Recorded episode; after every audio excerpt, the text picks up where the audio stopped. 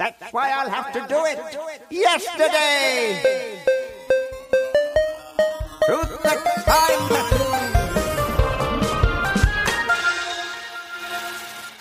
Christian. André. Christian, ist dir schon mal aufgefallen, wie schnell die Zeit vergeht? Boah, wem sagst du das? Ja, es wäre mir, als hätte ich gestern noch im Sandkasten gebuddelt und jetzt sitze ich hier mit dir und spreche über längst vergangene Jahre. Ja, also ich hatte kürzere Zeitspannen im Sinn, aber auch das. so, ich bin in dem Alter, da lässt man schon mal Revue passieren, was so alles bisher passiert ist, weil man weiß ja nicht, wie viel noch kommen wird. Ne? wenn du dich rückbesinnen sollst, denkst du nur noch in Dekaden. Genau, und jedes Mal, wenn ich mit dir rede, dann altere ich ja auch gefühlt drei bis vier weitere Jahre. eigentlich immer nur einen Monat. so. ja, das stimmt, aber das ist eigentlich jetzt, wo ich drüber nachdenke, in der Regelmäßigkeit, wo wir diese Folgen machen, ist das wie der sehr langsame Schlag einer sehr, sehr großen Uhr, die die Monate zählt. Ja, ne? So habe ich da noch gar nicht drüber nachgedacht. Es ist fast schon poetisch. Wir können uns geradezu beim Altern zusehen. Das stimmt. Also das ist eigentlich ist es genau das, was wir nicht können. Zuhören eigentlich. Unsere Zuhörer können uns beim Altern zuhören. Und wir führen ja jetzt schon wieder ein Jahr zu Ende, das Jahr 2009. Ist schon wieder rum. Ja. Zip. 2010 steht quasi vor der Haustür. Und wir überlegen noch, ob wir es reinlassen. Freue mich schon drauf, 2010. Kann eigentlich nur besser werden. Wir reden ja hier jetzt auch ein bisschen über das, was uns das Jahr 2009 so insgesamt gebracht hat, vor allen Dingen an Top-Spielen, weil du wieder deine berühmte Game of the Year Compilation Liste gemacht hast. Wir gucken, wer, welche Spiele haben denn abgesahnt? Wer ist denn der große Gewinner bei den großen Awards des Jahres 2009? Und bei der Gelegenheit können wir auch generell nochmal drüber reden, wie uns das Jahr 2009 so gefallen hat. Aber ein, zwei andere Meldungen gibt's auch noch, ne? Genau, gibt es auch noch. Und dann äh, haben wir folgerichtig auch noch eines der schlechtesten Spiele des Jahres, über das wir sprechen werden. Wir sprechen nämlich über Rogue Warrior. Genau, und wir reden über Werbung für Spiele, die sich an Kinder richtet. Das ist ein interessantes Thema. Und ein Spiel des Monats haben wir auch noch. Also eigentlich schon ziemlich viele Spiele. Stimmt, das ist ganz ungewohnt und keine einzige Firmenpleite dabei. Ist dir das aufgefallen? Keine einzige Firmenpleite dabei, viele Spiele. Ich hatte im Vorfeld schon gewarnt. Das äh, ist so ein bisschen wie, jetzt fällt mir auch das Beispiel ein, das ich vorhin schon bringen wollte. Ähm, das ist so wie, mir hat einen, ich habe einen Bekannten, der ist Koch und der hat mir mal erzählt, äh, wie er in seiner Ausbildungszeit oder so, ähm, da hat er irgendwo gearbeitet, wo sie eigentlich immer ich weiß gar nicht, was das für ein Gericht war. Ich glaube, es war Strudel oder so. Das wurde dort eigentlich immer tiefgefroren und aufgewärmt. Und dann hat er das selber gemacht. Und, und dann äh, wurde aber gesagt so, ja, aber das gehen wir jetzt nicht raus. Weil die Leute sind ja an das eine gewohnt. Und wenn die jetzt auf einmal den selbstgemachten Strudel kriegen, ja, am Ende sitzen alle da und finden das scheiße, wenn wir ihnen nächste Woche wieder das Tiefgekühlte geben.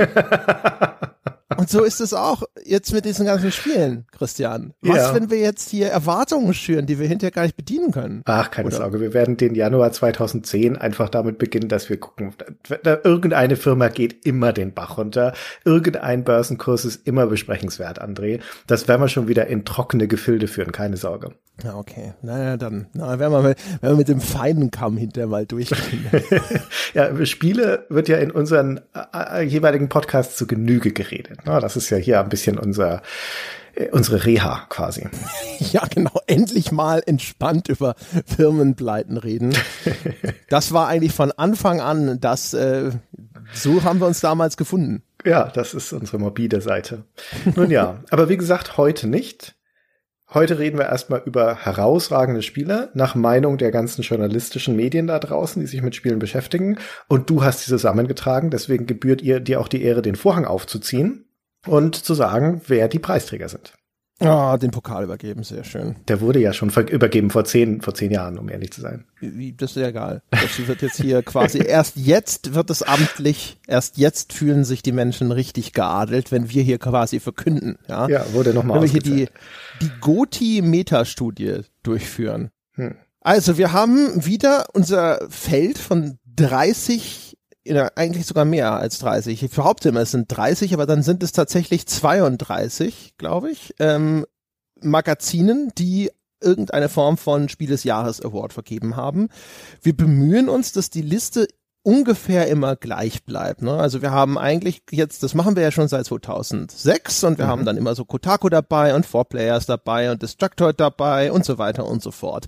Ein paar wechseln immer, weil Awards werden manchmal eingestellt oder es war von vornherein so, dass da einer dabei gewesen ist, wo man gar nicht wusste, warum der Awards vergibt. So wie im letzten Jahr, da hatte ich Playboy, hatte ich mit in der Liste. Und ja, ich, okay. ich wollte auch dieses Jahr eigentlich den dringend, ja, die Stimme des Playboys in diesem Chor der Spiele des Jahres Stimmen nicht missen. Und dann ha, habe ich festgestellt, ich finde nichts. Und das Bizarre war, dann habe ich gedacht, okay, hm, vielleicht gibt's ja irgendeine Art von Hinweis oder sonst irgendwas darauf, was damit passiert ist. Warum ist denn dieser, der, warum ist der Playboy Award weg? Und ich habe dann aber nicht mal mehr das aus dem Vorjahr gefunden, was ich in die Tabelle eingetragen habe. Ich habe keine Ahnung, wo ich das her hatte. Das war sehr bizarr. In der Tat, das ist ja ein Mysterium. Vielleicht kann das einer von unseren Hörern aufklären. Also wenn dann natürlich von eurer Seite, von der Port, weil unsere, unsere Hörer lesen keine Schmuddelhefte. Aber vielleicht hat ja von euren Hörern irgendjemand eine Ahnung davon. Unsere Hörer sind ja auch äh, so ästhetisch interessiert und haben bestimmt ein Playboy-Abo nur wegen dem Wert, dem künstlerischen Wert der Fotografien. Da, okay, das, darauf können wir uns einigen. Mhm. So, nun aber, also, äh, wir haben also dann aus dieser Liste, wie immer, haben wir zusammengezählt, dank unserer fortschrittlichen technisch avantgardistischen Pivot-Tabelle, die automatisch für uns das Ganze aufaddiert hat. Das ist die Zukunft. Ist eigentlich unglaublich, was wir hier auch technisch hinter den Kulissen leisten. Das kriegen die Leute meistens gar nicht mit. Das kann man schon auch mal, können wir uns auch mal ein bisschen auf die Schulter klopfen. Dass hier nicht nur einfach die, die Excel-Summenformel benutzt wird, sondern dass das tatsächlich eine Pivot-Tabelle zusammenrechnet für uns. Ja, und dann wird es sortiert und also eigentlich quasi alles, ja. ja mit äh, Laser und allem. ja, genau das. Und was kam raus, nachdem der dann mehrere Stunden gerechnet hat? Genau, also nachdem dann, nachdem dann, ja genau, unser, unser zehn Jahre klüger Supercomputer äh, ein bisschen diese Zahlen durchgekaut hatte, dann ergab sich folgendes Bild. Es gibt in diesem Jahr, anders als im Vorjahr, gibt es einen sehr eindeutigen Gewinner. Im Vorjahr war es ein bisschen knapp, ne? da hatte GTA 4, glaube ich, nur mit zwei Stimmen Vorsprung äh, den Spitzenplatz des Jahres und dieses Jahr sieht es im Spitzenfeld so aus, es gewinnt Uncharted 2 mit 15 Spiel des Jahres Awards. Und dann kommt zweitplatziert und bereits weit abgeschlagen mit nur vier Spiel des Jahres Awards Call of Duty Modern Warfare 2. Und auf dem dritten Platz befindet sich Dragon Age Origins mit drei Awards und das teilt es sich allerdings mit Assassin's Creed 2. Ja, und dann wird's äh, wird's noch dünner. Es sind nur neun Spiele in der Liste und eines davon ist auch noch Fallout 3, das ja schon im Vorjahr erschienen ist. Da haben einige Magazine, glaube ich, die Game of the Year Edition dann nochmal rausgezogen, was schon ein bisschen strange ist. Aber ähm, bei, nach unten hin bei sowas wie einem Batman Arkham Asylum oder einem Demon's Souls oder einem Borderlands, da kommen wir dann in den Bereich von nur noch einer Auszeichnung oder maximal zwei. Also so wasserkopfig war es noch nie. Aber Uncharted 2? Ein Spiel, das uns noch nicht mal eine Besprechung bei zehn Jahre klüger wert war, was ja, wie wir alle wissen, der Gradmesser ist für die Bedeutung von Spielen. Ja, das war ja wahrscheinlich nur ein bedauerlicher Unfall, dass das sonst nicht besprochen wurde. also Uncharted 2 hat seinen äh, enormen Spitzenplatz, hat es schon verdient. Also wir hätten es im Oktober besprechen können und wir haben uns damals für Borderlands entschieden vielleicht auch einfach nur aus reiner Willkür oder weil uns das interessanter erschien oder weil ja jetzt jüngst auch ein neues Borderlands erschienen ist und wir mhm. gedacht haben, jetzt das, das sind wir mal quasi super aktuell. Ja, da knüpfen wir mal hier an äh, die Gegenwart an. Ja, da oder da schwimmen wir mal gegen den Strom. Aber ja, wenn wir das schon vorhergesehen hätten, wenn wir wirklich zehn Jahre klüger gewesen wären, dann hätten wir mal Uncharted 2 besprechen sollen. Also ich gestehe, ich habe Uncharted 2 nie mehr als irgendwie 10 oder 15 Minuten gesp gespielt. Und zwar, ähm, wenn ich mich nicht ganz irre, war das in ähm, Essen oder Bochum bei einer Veranstaltung, die der Stefan Reichert ins Leben gerufen hatte, wo ich in einem Panel saß, wo du auch dabei warst, André. Kann das sein? Echt? Wir saßen in einem Panel und haben Uncharted 2 gespielt? Nee, Uncharted 2, das war, da ging es auch irgendwie um, ich weiß noch nicht mal mehr genau was, ich glaube auch eine Bewertung von guten Spielen und die, die da, oder, oder Spiele des Jahres oder sowas und die, die da in der Auswahl waren, waren spielbar für die Leute, die sie vorher noch nicht gespielt hatten und Uncharted 2 war damit dabei. Deswegen gab es da eine Anspielstation und ähm, da habe ich mich dann auch mal dran gesetzt, habe eine Viertelstunde gespielt, um zu wissen, worüber ich da überhaupt rede. Und ich, also irgendwie verbinde ich das in meiner ganz schwammigen und diffusen Erinnerung aber damit, dass du da da gewesen wärst. Kann mich aber auch irren. Das kann schon sein. Uncharted 2 war das Spiel, wo ich tatsächlich beim deutschen Computerspielpreis damals ähm, das, da war es damals noch so, dass einer aus der Jurygruppe wurde quasi immer auserkoren, um das Spiel der Hauptjury äh, zu zeigen und mhm. auch vor allem das Votum dieser Fachjurygruppe zu erklären. Und damals war ich noch in der Gruppe für das beste internationale Spiel. Also ne, so eigentlich eine unter ferner Liefen-Jury, weil das ist eine do nicht dotierte Kategorie, logischerweise. Es ist ein deutscher Förderpreis. Da ist nicht der Sinn, dass das Geld irgendwo an ausländische Produktionen abfließt. Ähm, und da waren eben von uns nominiert Uncharted 2 und Dragon Age Origins. Und ähm, der Deutsche Computerspielpreis hat sich damals ja noch sehr schwer getan mit erwachsenen Spielen, also insbesondere auch mit Gewaltdarstellung. Ähm, das ist, ist schon mal eine, interessant, sich das in den Hinterkopf zu packen für die, das Thema, das wir später noch haben, wenn es dann um die Vermarktung von Spielen, unter anderem mit gewalthaltigen Inhalten an Kinder und Jugendliche geht äh, und wieso es damals zu dieser Zeit vielleicht eine Diskussion darum gegeben hat. Und dann war uns in der Jury eigentlich auch schon klar, dass Dragon Age Origins ziemlich schwer vermittelbar sein wird, weil das hatte eine 18er Freigabe, da ging es, gab es Themen wie Vergewaltigung, es gab riesige Blutspritzer und so weiter.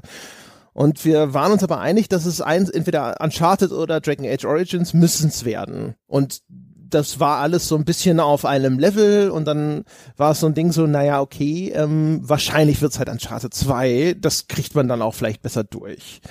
Und dann war ich eigentlich überzeugt davon. Also wir hatten, hatten das nicht zu entscheiden, wir hatten nur fortzuschlagen. Ne? Ähm, aber ähm, wenn es nach uns gegangen wäre, hätten wir vielleicht das String Edge genommen, weiß ich jetzt gar nicht mehr genau, ne? Aber es war halt so, so eins von den beiden. Und das war so, der Job war jetzt zu vermitteln, dass das das die Empfehlung der Fachgruppe ist, ne? Dass es eins von diesen beiden werden sollte. Dragon Age Origins äh, war schon wie zu erwarten, da wurden viele Augenbrauen hochgezogen und bei Uncharted 2 habe ich damals gedacht, so, naja, aber das ist doch ein Easy Sell. Es hat eine USK 16, es ist hervorragend, Abenteuerspiel, so ein Indiana Jones Ding und sonst irgendwas. Und es war trotzdem extrem, extrem, extrem anders, als ich mir das vorgestellt habe. Weil da wurde viel geschossen. Äh, der Nathan Drake, der konnte, glaube ich, im Nahkampfleuten das Genick brechen und so. Oh. Und da gab es sehr viel, sehr viele, sehr viele Diskussionen, ob das denn geht. Hm. Wie hast du denn dieser Hauptjury versucht, das zu verkaufen? Wie hast du ihnen denn versucht, begreiflich zu machen, dass das das Spiel des Jahres ist? Lange her. Das kann ich jetzt eigentlich nur noch zusammen improvisieren aus den Dingen, die ich bis heute noch über Uncharted 2 behaupten würde, ehrlich gesagt. Mhm. Ähm, und das ist halt, das ist halt wirklich das filmische Spiel in Perfektion gewesen damals. Insofern, als das eben nicht nur sehr fortschrittliche Film Sequenzen existiert haben, ne? also so, so schon äh, in, in Engine-Grafik, aber sehr viele Cutscenes, die halt auch damals dieses Performance-Capturing in Uncharted, wie, wie charmant der Nathan Drake da eingefangen ist mit seiner ganzen Mimik und so, das war damals schon fantastisch, aber insbesondere im Spiel. Allein diese Eröffnungssequenz, wo du zu dir kommst und du bist in einem Zug, dessen Waggon über die Klippe hängt ja, also der Zug ist so, so mit den letzten zwei, drei Waggons schon über die Klippe gegangen, die hängen da runter und da sitzt du drin und dann musst du da raus und hochklettern. Und dann brechen ständig Teile ab, an denen du dich festhalten willst. Von oben fallen dir irgendwelche abgerissenen Teile dieses Güterzuges entgegen oder Personenzuges entgegen und so weiter und so fort. Und das war so brillant vermischt, weil das, du kletterst nominell da hoch. Also du bist eigentlich, ähm, ne, dann hast du es da mit deinem Controller und steuerst den Nathan Drake dann schon. Sagst ihm hier, spring da hoch. Und das Spiel nimmt dir aber für ein paar Sekunden zwischendrin immer die Kontrolle weg und dann läuft eigentlich was geskriptetes ab und es geht so fließend elegant ineinander über, dass du manchmal gar nicht schnallst, dass das gerade eine geskriptete Sequenz ist, weil du drückst ja den Analogstick weiter einfach nach oben und er, er klettert ne? und das passiert eigentlich genau das, was du was du ihm sagst, aber in dem Moment bist du eigentlich gar nicht mehr am Steuern. Und ähm, das macht es das ganze Spiel über fantastisch.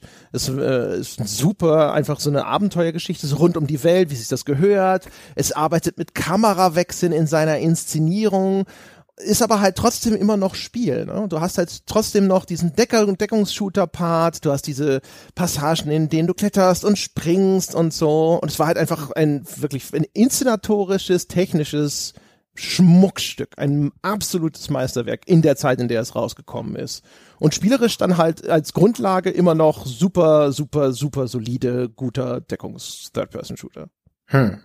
Also es wischt ja hier mit der Konkurrenz den Boden auf, in der Deutlichkeit, in der es die Awards links und rechts einsammelt. Das bekommt mehr Auszeichnungen als die nächsten fünf Kandidaten zusammen. Und das heißt für mich entweder, wir haben es hier mit einem wirklichen Ausnahmespiel zu tun, das halt einfach so herausragend gut ist, dass selbst andere sehr gute oder ausgezeichnete Spiele da nicht rankommen. Oder das ist die Schwäche der Konkurrenz. Uncharted ist ohne Zweifel ein sehr gutes Spiel, aber die anderen kamen gar nicht so richtig in Frage. Ja, also die Schwäche der Konkurrenz ist es meiner Meinung nach nicht, weil Call of Duty Modern Warfare 2 war ebenfalls ein wirklich hervorragendes Spiel das auch zumindest nochmal in den Erweiterungen seines Multiplayers damals nochmal einen neuen Benchmark gesetzt hat. Ist sicherlich nicht mehr, also das eigentliche, der eigentliche Meilenstein in der Reihe ist natürlich der Vorgänger, den wir auch schon entsprechend gewürdigt haben.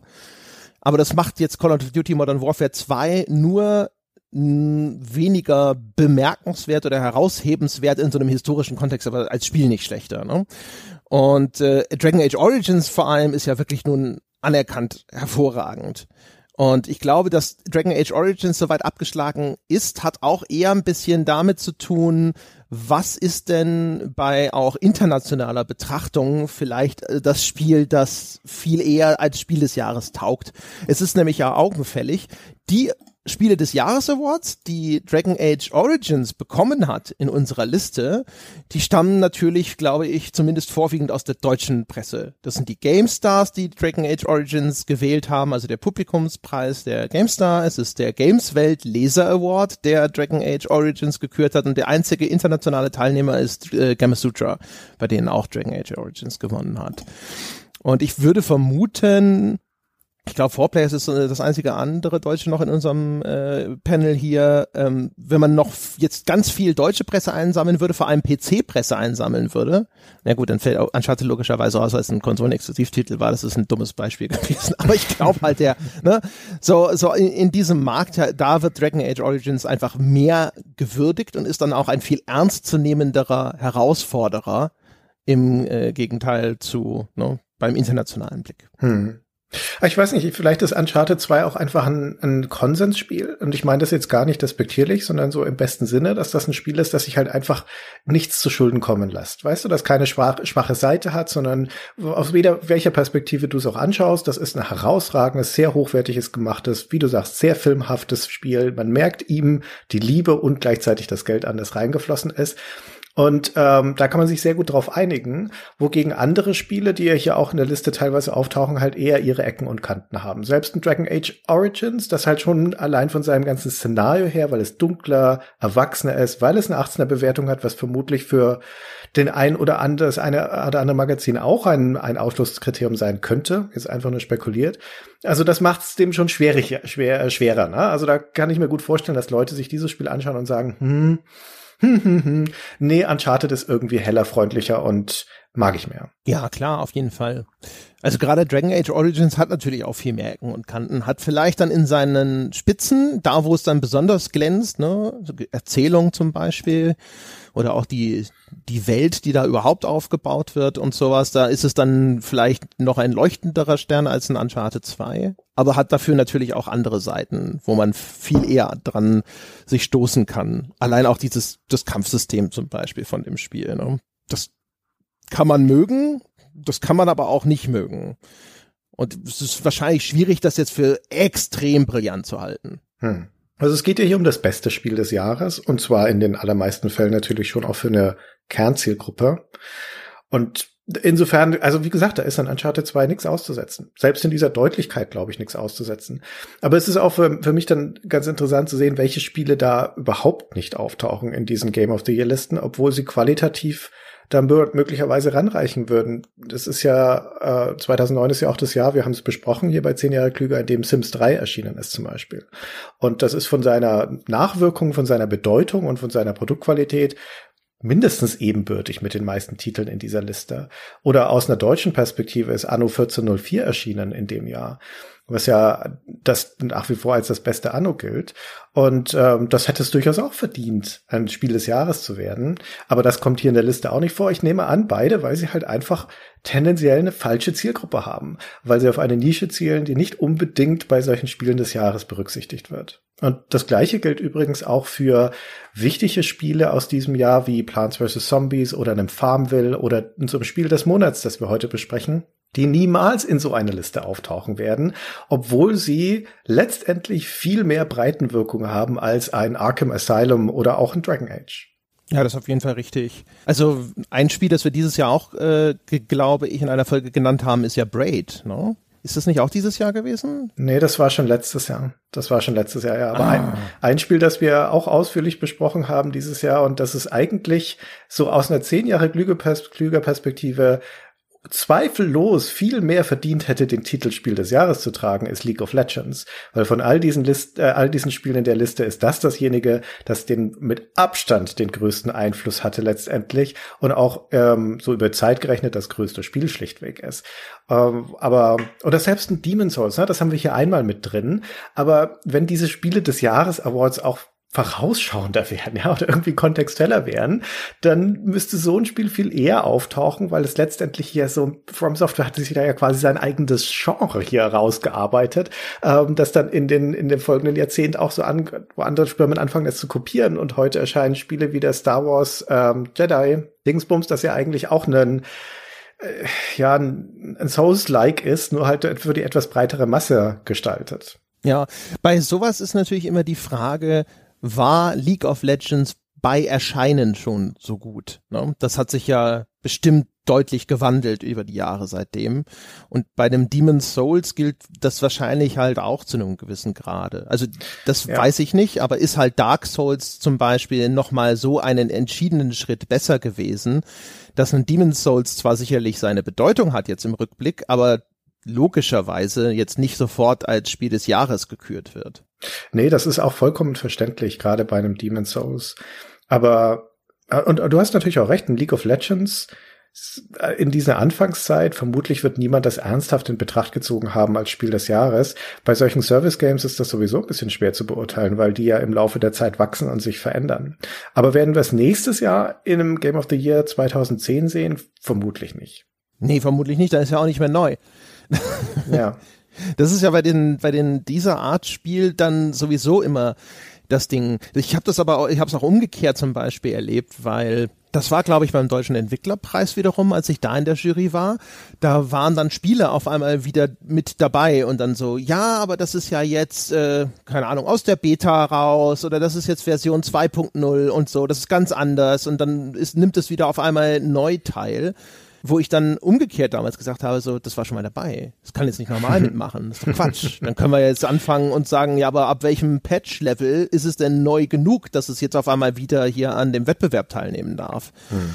Ähm, und das ist für so eine Art, also egal welche Auszeichnung man dafür gibt, ist sowas natürlich dann echt immer schwierig. Ne? Und meistens ist die einzige wirklich handfeste Lösung, wo du nicht auf einmal dir sehr, sehr viele Grauzonen und Probleme mit der Grenzziehung aufmachst, ist zu sagen, im Jahr des Erscheinens darf es teilnehmen und das war's. Ja, oder so wie der Deutsche Computerspielepreis es ja auch anha äh, handhabt, du kannst es halt einmal einreichen und das war's. Und das muss nicht unbedingt das Jahr des Erscheinens sein. Richtig, wobei, aber ich glaube, das ist ja auch gedeckelt, oder? Ich glaube, du kannst es jetzt nicht zehn Jahre später noch, oder? Das weiß ich gar nicht, ob die das festgeschrieben haben, aber es würde mich nicht wundern. Genau. Und auch das haben sie ja jetzt erst gemacht, nachdem sie vorher das Problem nämlich hatten. Du konntest es, glaube ich, dann einreichen äh, und dann äh, mussten die Leute frühere, unfertigere Versionen einreichen, weil Es war nicht fertig sozusagen in dem äh, Einreichungszeitraum, wäre aber so rausgekommen, dass es fürs nächste Jahr nicht mehr qualifiziert gewesen wäre und dann mussten die Jurys wieder über ein Spiel dann zu Gericht sitzen, das aber vielleicht noch nicht ganz fertig war und das war dann auch alles schwierig. Hm. Ja, das ist eben mit diesen Modalitäten ist komisch. Wie gesagt, wir haben dieses Jahr ja auch in 2009 in der Liste Fallout 3 drin, was eigentlich im letzten Jahr 2008 rausgekommen ist. Also irgendwie hat sich's da aber trotzdem reingeschmuggelt. Das liegt aber auch manchmal daran, dass die Zeitpunkte, wo diese Spiele des Jahres gekürt werden, sich von Magazin zu Magazin dann manchmal unterscheiden. Und dann ist so ein Fallout 3 vielleicht äh, im Vorjahr rausgefallen und wird dann im darauffolgenden Jahr nachgezogen weil der Einreichungszeitraum komisch gewählt ist oder der Erfassungszeitraum in diesem Falle, der wird ja nicht eingereicht. Und dann kommt dann halt sowas bei raus. Da sind manchmal wirklich seltsame Stilblüten dabei. Es gibt, äh, wenn ich wenn beim Googlen so auf Seiten gestoßen, die halt gefühlt wahrscheinlich, weil sie halt die ersten sein wollen, ne? vielleicht auch so, vielleicht ist das schon die einsetzende SEO-Optimierung, ne? je, je früher mein Eintrag äh, da ist und schon vielleicht verlinkt wird oder sowas und die fangen dann schon im Oktober an, zum Beispiel ihre Spiele des Jahres zu küren. Hm. Ja, ich weiß gar nicht mehr, wie wir das bei der GameStar gemacht haben. Auf jeden Fall bei der GameStar hat ja Dragon Age Origins das Spiel des Jahres eingesammelt. Das war ja auch ja. eine Publikumswahl. So, bei der GameStar ist es, glaube ich, in der Zeit doch noch eher so gewesen, dass diese GameStars äh, passieren, aber bis das dann im Heft abgedruckt wird, ist schon Januar oder so. Ja, ich versuche mich gerade zu erinnern, wann wir die Gala hatten. Ich glaube aber, das war tatsächlich nicht äh, Ende des Jahres, sondern am Anfang des nächsten Jahres. Und wie gesagt, dieses Spiel des Jahres war ja auch eine Publikumswahl. Also alle diese Spiele waren eine Publikumswahl. Und dementsprechend hat hier auch nicht die GameStar-Redaktion oder irgendeine Jury das ausgewählt, sondern das waren die Leser der GameStar. Genau. Ich hatte auch mal angefangen, das zu, zu bei uns in dem Dokument zu markieren, aber es gibt ganz, ganz wenige Publikumswahlen und dann habe ich es halt dazu geschrieben. Da steht jetzt bei der Gameswahl, steht Leserwahl dabei, bei den Gamestars wissen wir's. Und eigentlich alle anderen sind äh, Juryentscheidungen, also in dem Sinne, dass halt die Redaktionen das intern machen und nicht das Publikum draußen entscheiden lassen. Hm. Ist jetzt auch eine Zuspitzung, weil in den meisten Preisverleihungen gibt es jetzt zig Kategorien. Ne? Auch bei den Zeitschriften, bei den GameStars war es ja auch so und wir haben jetzt aber nur das Spiel des Jahres ausgewählt. Aber wie gesagt, das steht ja dann auch gewissermaßen repräsentativ für dieses Jahr, in dem Fall für 2009. Und ich finde, wenn ich mir das so angucke, jetzt auch nochmal diese Listen von den ähm, Preisträgern, dann sind das, das, das, was sofort ins Auge fällt, ist, dass es fast ausschließlich Nachfolger sind von Serien, also ein Uncharted 2, ein Modern Warfare 2, ein Assassin's Creed 2. Ähm, und das einzige oder die originellen Spiele in der Liste, die neuen IPs sind vor allen Dingen Dragon Age Origins und Batman Arkham Asylum. Und wenn man ein Spielejahr nicht nur danach bewertet, was für hervorragende Serienteile rausgekommen sind, sondern ob auch die Grundsteine für neue Serien gelegt wurden. Dann würde ich sagen, ist das, wenn wir jetzt mal wieder sowas wie League of Legends ausklammern, dann ist das kein so richtig starker Jahrgang, das 2009. Also weiß, ich nicht, ehrlich gesagt. Also ich mache das jetzt, ich sage das jetzt ganz pauschal und grundsätzlich. 2009 war kein besonders gutes Spielejahr. Echt? Ja. Findest Ja, meine Güte.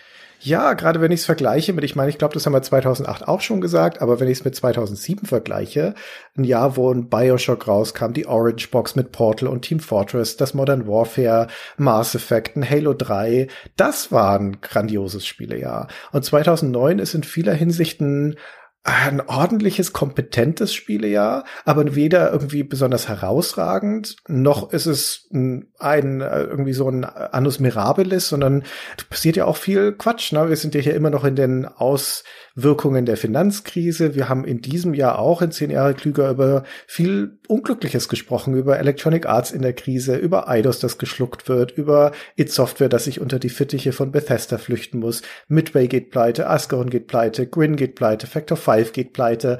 Na, also wir besprechen das ja immer gerne hier in zehn Jahre klüger. Aber da waren halt auch einige größere Kaliber dabei 2009, die einfach unter die Räder gekommen sind. Ja, aber also ich ist 2007 vielleicht der bessere Jahrgang ja, das kann gut sein. Ich glaube, 2007 war eh eines der, das auf der Shortlist der besten Spielejahrgänge ever steht hinterher, mhm. so Top Ten mäßig oder so. Aber 2009 war schon ein echt gutes Jahr, finde ich. Also der Start der Borderlands Franchise. Ja, das erste Borderlands war noch jetzt nicht der ganz, ganz große Wurf. Es ist auch normal, dass das jetzt nicht gleich zum Spiel des Jahres gewählt wird, aber das war schon auch ein sehr, sehr cooles Spiel. Wir hatten einen Resident Evil 5. Wir hatten einen Dragon Age Origins, was wirklich ein fantastisches Spiel ist und wir hatten einen Uncharted es gibt sowieso, also wie viele Spielejahrgänge haben wir denn, wo so zwei quasi Oldtime Classics wie einen Uncharted 2 und einen Dragon Age Origins überhaupt rauskommen. Man kann ja in meisten Spielejahrgängen kannst du froh sein, wenn ein so ein Spiel erscheint. Das stimmt doch überhaupt nicht. Also ein Spielejahr, das ein oder zwei von diesen großen Klassikern rausbringt, das ist kein besonders starkes Spielejahr. Und ich würde auch annehmen, wenn man jetzt eine, ein Best-of des Jahrzehnts machen würde. Also was sind denn so die ganz großen Spiele der 2000er Jahre? Dann wäre da kein Uncharted 2 auf dem ersten Platz. Dann wäre da auch kein Dragon Age Origins auf dem ersten Platz. Da würden wir andere Spiele oben sehen. Also das ist in der Rangliste des gesamten Jahrzehnts. Also wird sich dieses Jahr ganz schön schwer tun. Also ich weiß ja nicht. Also so ein Dragon Age. Ah, wo ist denn Dragon Age heute? Also das hatte, das ist doch schon mit dem zweiten Teil bergab gegangen. Inquisition hat auch keine großen Fans eingesammelt. Ja, also wir reden ja nur über das Einzelne. Wir reden ja nicht über die Serie insgesamt, sondern ist Dragon Age Origins ein Spiel, das eine Chance hat, dass es ein Anwärter ist auf Top 10 beste Spiele der 2000er Jahrgänge? Ja. Ach nee.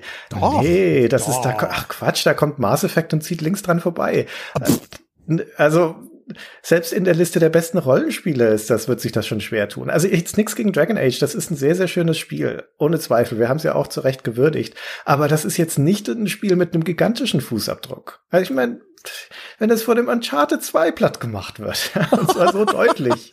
Aber Uncharted 2 ist ebenfalls hervorragend. Würde ich auch sagen, hat durchaus eine Chance, da entsprechende Würdigung zu erfahren. Weil, äh, wer denn sonst? Einen Mass Effect. Ach, Quatsch, du hast doch nur schon wieder verdrängt, wie beschissen das Gameplay vom ersten Mass Effect gewesen ist, Christian. Ja, aber das hat ja wenigstens noch zwei weitere sehr ordentliche Teile produziert im Gegensatz zu Dragon Age. Und bei, ähm, bei Uncharted 2 würde man da nicht sagen, ja gut, das ist jetzt nicht die 2000er, aber da ist, ja, okay, vergiss es. Ich wollte jetzt The Last of Us ins, ins Feld führen, aber da sind wir nicht in den 2000ern. Ja, also man müsste die Liste mal, also, aber diskutierbar sind die beide. Da bin ich mir ziemlich sicher. Diskutierbar ist auch Sims 3. Und es ja, wird da Bei dir vielleicht. ja. Wird es wahrscheinlich auch Plants vs. Zombies da irgendwo sehen. Äh, in der Indie-Liste vielleicht. Es wäre mal interessant, weil das eigentlich könnten wir das vielleicht mal für die nächste Folge machen, tatsächlich das ganze Jahrzehnt mal aufzuarbeiten und unsere persönliche, komm, das machen wir, André, wir machen einfach mal unsere persönliche Top Ten. Ja, die Dekade einfach. Das können wir machen. Das ist gar keine so schlechte Idee dann, das, das, das wird dann die ganze Folge füllen, einfach nur mit äh, kleinlichen ja, und trotzigen Diskussionen. Was? Das? Nein, ist ja lächerlich. Wie sollte es denn? Da kann Uncharted 2 kann schon allein deswegen nicht ganz oben stehen, weil es ein verdammtes Konsolenspiel ist. Ja, also das, da geht die Diskriminierung schon los. Die, Konsolenspiele werden in aller Regel sowieso ziemlich gut abschneiden. Das ist halt äh, ne, die, die Segnung der First-Party-Titel, in die dann halt auch immer Geld und Zeit reingestopft wird, ja, als wären sie Weihnachtsgänse. Das ist, aber das ist eine gute Idee. Wird mich, das bin ich mal gespannt, weil ich weiß halt nicht. Also äh, es ist gar nicht so leicht zu beantworten, ist, ob ein Bioshock wirklich besser ist als ein Uncharted 2. Origineller 100 Pro. Hm. Äh, denkwürdiger nee. vielleicht auch, aber ist es ein besseres Spiel? Hm. Nö, ist es nicht. Also selbst ein Bioshock 2 war das, war gameplaymäßig das bessere Spiel als das originale Bioshock. Und Uncharted 2 ist nochmal deutlich besser als Bioshock 2. Also wenn man es so aus einer qualitativen Perspektive sieht, dann hat das da keine Chance. Aber wir können ja unterschiedliche Linsen anlegen. Oh ja, stimmt. Ja, dann, äh, dann werden wir gleich, können wir gleich unsere Kriterienkataloge auswalten. das wird eine Sonderfolge. Ich sehe es schon kommen. Ja. Hm. Also ich habe ja Innovation eher mit 15 Prozent gewichtet. Ich finde, da sollte man jetzt einfach, wenn wir ein Qualitätsurteil fällen wollen. genau, Krach-Wumm-Faktor wird doppelt eingefließt doppelt ein bei dir. Blutigkeit, selbstverständlich. Ja, ja. genau. Und dann gibt's um, um, umgekehrt den Christian Schmidt Sozialkompetenzfaktor. Ja, perspektivisch gesehen würde ich das mein Kind spielen lassen. Kann ich da auf Gegenstände klicken und kommt dann da eine witzige Bemerkung? Das ist schon mal genau. wichtiger, wichtiger Bewertungsgrundlage. Läuft es auf einem PC oder ist zumindest ja. auf dem PC grafisch aufgewertet. genau. Wurde das mit Sorgfalt auf den PC konvertiert? War ja, genau. der PC die Lead-Entwicklungsplattform? Das sind alles vernünftige Maßstäbe, die man an Spiele anlegen sollte. Genau. Schlechte Maussteuerung, Ausschlusskriterium. Hm. Also dann verschieben wir jetzt mal die ähm, die abschließende Bewertung, ob 2009 ein Spielejahr ist, das irgendwas hervorgebracht hat, was es in eine Top Ten Liste schaffen würde, zumindest unserer beiden Meinung, weil ich habe jetzt gar nicht parat, was alles in den 2000ern noch so rauskam, aber ich meine, das beginnt ja, Deus Ex war 2000, das beginnt ja mit solchen Spielen überhaupt schon und führt uns dann halt bis Uncharted 2. Die Spannbreite ist groß. Das stimmt, ja. So eine Dekade ist schon lang. Ich hm. bin mal gespannt. Vielleicht sitze ich hinterher auch da und dann ist in meiner persönlichen Liste auch keines der Spiele vertreten. Das kann passieren. Ich meine, wer weiß, wer weiß, was da alles an Spielen rausgekommen ist. Wir sind ja froh, wenn wir uns daran erinnern, was letzte Woche an Spielen rausgekommen ist. das stimmt. Weißt du überhaupt, was das aller, aller Wichtigste ist, was im Jahr 2009 rauskam? Das hat bei uns nicht genügend Würdigung erfahren. Eigentlich gar nicht, soweit ich das weiß, bei, bei zehn Jahre klüger. Und zwar Stellen wir uns einen kurzen Trommelwindel vor, Wirbel vor. Trommelwindel? Ist auch nicht schlecht. Windows 7 ist erschienen 2009. Ah, da hätten wir aber beinahe hätten wir drüber gesprochen. Beinahe hätten wir drüber gesprochen, genau. Aber halt eben nur beinahe. Dabei ja. ist das ja, also jetzt wiederum aus der PC-Perspektive gesprochen, eigentlich das aller, allerwichtigste. Ja? das ist, es war bestimmt äh, ich weiß gar nicht, es war, war bestimmt, ja, was, was, was, was hat das abgelöst? Vista hat das abgelöst und die Vista. Erleichterung, endlich von Vista auf ein vernünftiges Betriebssystem umsteigen zu können, das ist ja, also, großer Glücksmoment. Ich, ich glaube, mich zu erinnern, dass ich einer von den Menschen war, die gesagt haben, Vista war doch gar nicht so schlimm. Ich weiß gar nicht, was ihr habt. Aber du hast schon jemals Vista drauf gehabt auf deinem PC. Ja, wer denn nicht? Das hast du doch damals quasi auch immer sofort so draufgeklatscht gekriegt und so. Nee, das Vista war schon nicht so richtig gut. Also das war kein Windows äh, 98 oder Millennium oder sonst irgendwas. Es war kein Windows 98. Nee. Naja, 98 war ja eins der guten. Stimmt, 95 war das Schlimme. So rum, ja. Also es war nicht so schlimm wie die richtig schlimmen. 95 und Millennium. War super. 95, 95 fand, echt, 95 fand ich unerträglich. Nein, das ist ja, also es kommt immer darauf an, was, was, in Bezug auf was, weil das war ja, kam ja von Windows 3.11 und ähm, das war wie Tag und Nacht. 98 war natürlich trotzdem noch viel besser. Und dann kam Millennium und so weiter. Aber wurscht. Also Windows 7 hatten wir dann ab 2009 und es begann dann wieder die Zeit der guten Windows-Systeme.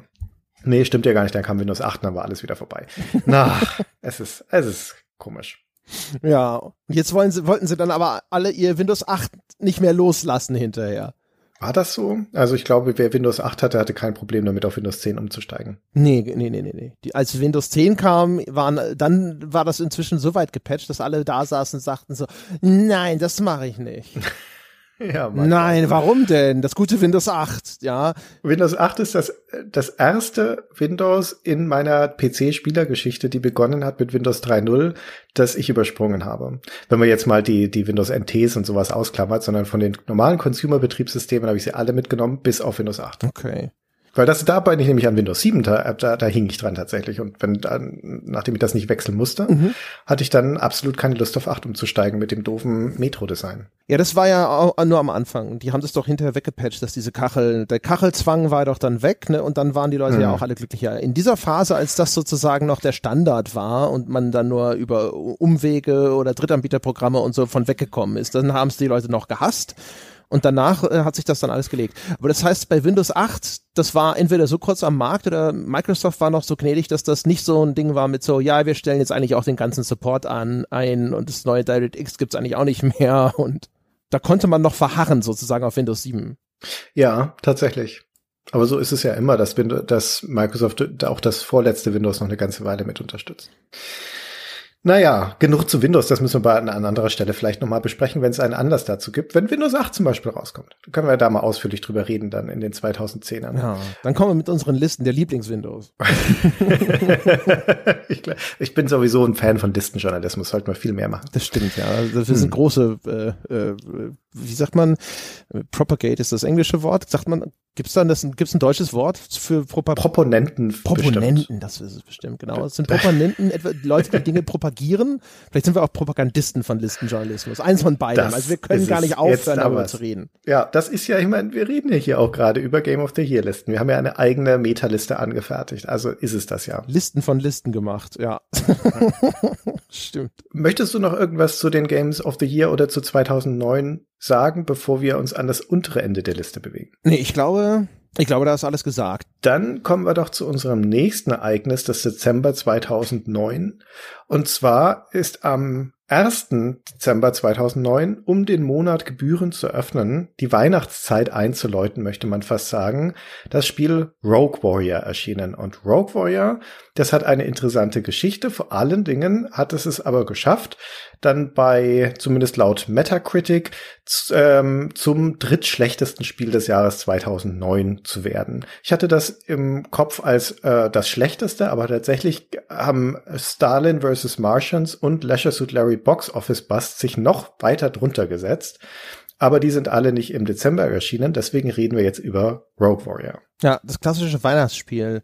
Wer der äh, bei dieser Aggregatsliste, wo man Metacritic selber sagt, es soll mal die besten Spiele des Jahrgangs äh, auflisten, ist bei mir noch das NBA Unrivaled auch unter ihm erschienen mit 25. Ach so, das waren, okay, das, ich hatte nur die PC-Liste angeguckt. Das war ja ein Konsolenspiel, das NBA Unrivaled, ne? Genau. Also hm. dann, äh, da ist sozusagen dann noch ein Rohr, Rohrkrepierer mit zusätzlich zu verbuchen. Uh, das hat, und das hat es aus der Flop 3 rausgeschoben. Na, da hat Rock Warrior ja nochmal richtig Glück gehabt. Ja, genau. Das ist nochmal glimpflich abgegangen, genau. Ja, aber das, äh, das, der Weihnachtsklassiker 2009, Rogue Warrior ein basierend auf dem Buchklassiker gleichen Namens, der eine Autobiografie wiederum ist von Richard Dick Marcinko, einem der Gründungsväter des SEAL Team 6, ja, also die Spezialeinheit der US Navy CIA, die dann Jahr, Jahre später Osama bin Laden um die Ecke bringt. Ach, die sind das. Mhm. Okay. Ich hatte bei Navy SEAL aufgehört zu lesen. Das ist, ich habe tatsächlich noch mal ein bisschen gegoogelt und äh, der dieser Richard Marcinko, auf dem das Ganze basieren soll, angeblich, ja, also auf seiner Autobiografie, die er mit einem äh, Autor zusammen verfasst hat, das ist schon auch eine das ist schon eine interessante, eine schillernde Figur. Ja, da, da kann ich hinterher später auch noch mal zwei Worte sagen. Aber sprechen wir erst über Rogue Warrior, ein Spiel von Rebellion, das eine Mischung aus First und Third Person Shooter ist und nominell irgendwie sowas ähnliches wie ein Taktik-Shooter sein sollte, dann aber eigentlich nicht wahr. Hm. Also es hat in der Form, in der es rausgekommen ist, immer noch Elemente von einem normalen Ego-Shooter und aber auch von einem Stealth-Game, also von einem Schleichspiel. Und es gibt nach wie vor die Möglichkeit, dass du entweder ballerst oder dich an Gegner heranschleichst, um sie dann, ich sage jetzt mal im weitesten Sinne lautlos, ähm, also zumindest von hinten, ohne dass sie dich bemerken, zu töten. Und das kann man als Spieler auch ziemlich frei wählen. Also es ist jetzt nicht so, als ob dich das Spiel in Schleichpassagen schwingt, äh, zwingt und dann wieder in Shooterpassagen, sondern kannst ziemlich frei entscheiden, ob du lautlos oder vorsichtig schleichend vorgehen möchtest in den Levels oder ob du ballern vorgehen möchtest. Und äh, was heißt Levels? Wir sind hier in Nordkorea und im späteren Spielverlauf, glaube ich, auch in Russland. Und äh, zwar in den 80er Jahren. Also das Spiel ist in fast jeder Hinsicht das, das Äquivalent eines Direct-to-Video-Films, der nachts auf RTL 2 läuft aus den 80er Jahren. Und auch vom Setting her. Und dieser Richard Mac ähm, Machinko, der ähm, Demo Dick heißt im Spiel, als mit seinem Spitznamen, der wird da eingeschleust mit zwei seiner Kumpanen, die er ausgebildet hat um ähm, eine nordkoreanische, ja, was ist das? Eine, die haben irgend, irgendwas mit Atomwaffen, ne? Es soll verhindern oder rausfinden überhaupt ob die Atomsprengköpfe haben, was die damit machen und sowas. Und äh, direkt im Intro kommen seine beiden Kumpels aber schon um, ähm, weil sie von der Granate in die Luft gesprengt werden. Und dann ist er allein und muss dann fort, fort äh, an im restlichen Verlauf des Spiels sich alleine durch Nordkoreaner und Russen ballern. Und das ist sogar vorsätzlich so ein äh, Spiel, das an 80s Action-Movie-Klischees erinnert. Also ich habe ein Interview gesehen mit, ähm, ich glaube, einem Produzenten des Spiels. Das ist derjenige, den sie da, der heißt Guy irgendwas und den haben sie die ganze Zeit interviewt, wenn es um Rogue Warrior ging, zumindest in den Interviews, die man so noch findet. Und der sagt dort auch, dass sie absichtlich äh, so einen 80s Action-Movie-Vibe haben wollten für das Spiel. Äh, und sich das vorgestellt haben, dass das halt auch super passt, ne, weil der Richard Masinko, der war ja dann in dieser Zeit aktiver Soldat und es soll auch ja lose so ein bisschen auf den Erlebnissen basieren, die er in nicht nur seiner Autobiografie beschreibt, sondern eben auch später in ganz vielen anderen Buchveröffentlichungen. Das sind aber nominell fiktive Romane, die er da rausbringt, immer mit einem äh, Ghostwriter sozusagen.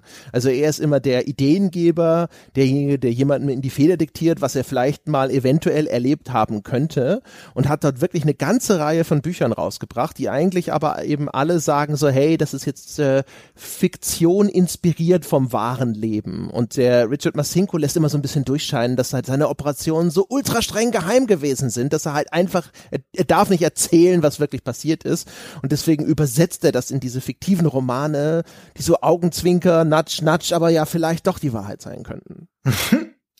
Also der stilisiert sich zum Actionhelden ähm, in dieser Buchreihe und im Spiel selbst taucht er ja auch auf. Also, also dieser Hauptcharakter, der ist ja tatsächlich ihm nachempfunden. Also von, von, von seiner kräftigen Statur und der kleine Pferdeschwanz und der Voll, äh, Vollbart ist es nicht so ein, ja, das ist doch so ein gepflegter Vollbart.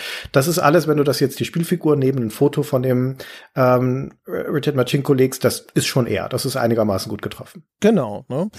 Damit äh, reiht er sich ja ein in die Riege, die sehr überschaubare Riege der real existierenden Actionhelden im Computerspiel. Hm. Legendärerweise, ja, ist er, ist er quasi auch der geistige Nachfolger von John Mullins aus den Soldier of Fortune Spielen. Den gab es auch wirklich. Okay, also dieses Spiel das ähm, sagtest du ja schon, das ist von Rebellion entwickelt. Das war aber ursprünglich gar nicht bei Rebellion aufgehängt, sondern bei den Zombie Studios. Das sind die ähm, Entwickler, die die Spec Ops Reihe gemacht haben. Und ähm, die haben das mit Bethesda zusammen schon 2006 angekündigt, also drei Jahre vorher. Und diese Version des Spiels ist zwischenzeitlich von Bethesda aber eingestellt worden, weil sie unzufrieden waren mit der Richtung, in die Zombie das entwickelt hat, möglicherweise auch unzufrieden mit der Qualität. Und dann haben sie bei Rebellion einen Neustart in Auftrag gegeben. Ich weiß jetzt nicht, inwiefern und ob das Spiel da übergeben wurde, also ob Rebellion da auf der Basis von dem, was die Zombie Studios schon angefangen hatten, weitergearbeitet haben. Mir schien es nicht so. Bei dem, was ich gelesen hatte, kam es mir eher so vor, als hätte Rebellion das mehr oder weniger weggeworfen und gesagt, so, das machen wir jetzt mal neu. Auf jeden Fall haben sie die Engine gewechselt. Ja, also würde auch einfach aus dem, was ich gesehen habe, würde ich Schlussfolgern. Im im besten Falle ist irgendwann ein Laster, so ein Kipplaster mit Assets auf den Hof gefahren bei Rebellion, hat das alles einfach dorthin geschüttet und hat gesagt, viel Glück, ihr habt ungefähr 15 Monate. Und, äh, oder sie haben komplett neu angefangen. Es gibt Interviews, in denen sagen sie, sie haben einen kompletten frischen Start mit dieser IP bekommen. Das klingt sehr nach neu gebaut und wir wissen ja auch, wenn so ein Projekt ähm, einfach an ein anderes Studio weiterzureichen, das ist meistens nicht nicht einfach machbar, ne? weil nee. da ist sehr viel vielleicht noch mal an irgendwo entwickelt worden, auch an proprietärer Technik, selbst wenn es auf einer Engine basiert, die vielleicht in dem anderen Studio auch bekannt ist oder so. Das ist häufig sehr sehr schwierig, das dann weiterzurechnen. Es kann sein, dass die halt vielleicht ne schon Texturen hier für keine Ahnung wahrscheinlich nordkoreanische Lagerhäuser, wenn man sich das fertige Spiel anschaut, noch und nöcher bekommen haben und sich gedacht haben, ja. cool, die nehmen wir. Aber ansonsten mussten sie da sehr viel selber machen. Ja, wobei die können sie vielleicht auch von der Asset-CD runtergeladen haben oder sowas, so wie das aussieht. Also das, du verkämpfst dich ja im weitesten Teil dieses auch nicht sonderlich langen Spiels durch eine Lagerhalle nach der anderen oder so industriell anmutende, auf jeden Fall alles ziemlich kühle und ähm, ziemlich einheitlich aussehende Areale und schießt dort dämliche Gegner über den Haufen, die alle irgendwelche Uniformträger sind und Ausländisch sprechen. Und der eigentliche also der eigentliche Gedanke bei dem Spiel war ja, so wird's auch noch bis heute beworben, dass das dass dieser Charakter dieses Machinkos da die treibende Kraft ist, dass der im Mittelpunkt steht, dass sich dieses ganze Spiel um ihn rumdreht und dass er also dieser super kampferfahrene, hochkompetente, aber halt auch sehr robuste Actionheld ist, ne? der jetzt sich nicht unbedingt an die Befehlskette hält und der selbst sehr gut Lage der äh, Herr der Lage ist und Entscheidungen treffen kann und der auch eine sehr rotzige Schnauze hat. Und deswegen wird das eben auch beworben bis heute als ein ein charaktergetriebener Shooter, ähm, der Richard Demodik Machinkos Explosive Personality in den Mittelgrund äh, rücken würde, also seine explosive Persönlichkeit. Und wenn ich das zusammenfassen sollte, die Persönlichkeit von dem Demo-Dick, der da im Spiel agiert, dann würde ich sagen, das ist eine gigantische Arschkrampe. Ja, oder beziehungsweise noch genauer gesagt eigentlich ein Psychopath, weil dessen Persönlichkeit besteht daraus, dass er halt so ein typischer, typisches Abziehbild von so einem Navy Seal ist, von so, so einem Soldaten, ähm, dass er in einer Tour Trash Talk in dem Spiel von sich gibt, so Dinge wie Suck my balls, my big hairy balls und fucking amateurs and send me the bill cocksuckers und assholes und jeden, den er da über den Haufen schießt, beschimpft er noch aufs Wüsteste auch seine Auftraggeber. Und vor allen Dingen ist aber so eines der ja, der originellen Features ist fast fal falsch gesagt. Eines der zentralen Features des Spiels sind diese Takedown-Manöver. Also wie gesagt, das hat auch diese ähm, Schleichkomponente und deswegen kannst du Gegner überraschen und dann schaltet das Spiel in so eine kurze Cutscene, wo der Machinko den ausschaltet. Und das ist dann nicht einfach irgendwie so ein na, mal, keine Ahnung, ein schnelles Niederringen oder möglichst lautlos in irgendwie auszuschalten, sondern das sind also es hat mich stellenweise an Manhunt erinnert in der Brutalität von diesen Abschlachtmanövern. Mehrere Messerstiche in den Bauch oder er durchtrennt von hinten die Sehne im Bein, dann fällt der Gegner auf die Knie, dann sticht er ihm in den Hals oder er schmettert ihm das Gesicht in die, in die Wand. Ähm, der kann Gegner über Brüstungen werfen und Kopfschüsse setzen und Schä Messer in den Schädel rammen und so weiter. Das hat nichts mehr mit Soldatentum zu tun, sondern das ist einfach nur psychopathisch. Hm. Naja, wer weiß, ne? Wer weiß, wie es ist. Krieg ist nicht schön. Vielleicht ist das auch so Datentum, was wir ja, da sehen. Ja, genau. Und die Nordkoreaner haben es alle verdient. Ne, das verdient nicht. Ne? Aber es kann ja, also, dass das brutal und äh, abstoßend ist, was man da sieht, äh, das widerspricht jetzt nicht äh, einem gewissen Kriegsrealismus unbedingt per se. Also, es ist natürlich alles sehr stilisiert und so, aber ähm, auf jeden Fall. Aber das, das ist doch jetzt nicht dein, dein Ernst, André, dass das. Äh, wo ist denn da der Kriegsrealismus in dem Spiel? Ne, also, ich weiß nicht, ob nicht Brutalität eher realistisch ist als weniger Brutalität, wenn es um sowas geht. Also ist das ist das ein äh, ist das glaubwürdig und vorstellbar, dass bei einer Infiltrationsmission ein Navy SEAL äh, der jetzt in durch eine Industrieanlage schleicht oder einen Atombunker oder eine Raketenabschussbasis oder sowas, dass der, mal ganz abgesehen davon, dass er hier ja Dutzendschaften von Gegnern, von Leichen hinter sich lässt, dass der die auf diese Art und Weise niedermetzelt. Voll, also sicherlich nicht in jedem einzelnen Fall. Eigentlich war, was ich eigentlich nur sagen wollte, war nur, dass, ähm, dass man das betrachtet und sich denkt so, oh, das ist ja schon frappierend in seiner Brutalität. Mhm. Da würde ich jetzt sagen, wenn du jemanden zusiehst, der das tut und der bei der Infiltration irgendjemanden umbringt, würdest du vielleicht auch eher denken, das ist ja frappierend in seiner Brutalität. Auch wenn der Ablauf vielleicht einfach nicht so in Szene, so szenisch wirksam ist, wie das hier geschieht. Das war eigentlich der einzige Einwand. Na gut, dann dann klammern wir das einfach mal aus, dieses Element, und sagen, na gut, vielleicht ist das einfach so. Ich kann, ich war nie dabei, ich kann es nicht beurteilen. Wie ist es denn spielmechanisch? Und spielmechanisch ist es, also zum einen hat es natürlich Schauwerte, wenn man es ganz nüchtern betrachtet, zumal es auch ziemlich viele von diesen Manövern gibt, so dass sie sich nicht allzu schnell wiederholen. Und äh, spielmechanisch heißt es aber zum Beispiel, dass du immer wieder in diese Nahkampfszenen gehst, in denen du dir nicht interaktiv sind, das sind einfach nur so Cutscenes. Und ähm, das, damit du die auch möglichst häufig anwenden kannst, sind halt auch die Gegner in den Levels so platziert, dass die dir häufig mal den Rücken zudrehen oder die Wände anschauen oder sonst irgendwas. Ja, das machen sie sehr gerne. Bevor wir dazu kommen, will ich noch eine Sache sagen, denn jetzt ist der richtige Zeitpunkt gekommen, um es zu erzählen, weil du ja vorhin sagtest, der Masinko, so wie er dargestellt wird als Charakter, ja, wirkt wirkt ja so, als wäre er ein ziemliches Arschloch und vielleicht sogar ein Psychopath. Und nach dem, was ich gelesen habe, haben sie ihr Versprechen dann wohl eingelöst, seinen Charakter möglichst glaubwürdig im Spiel abzubilden.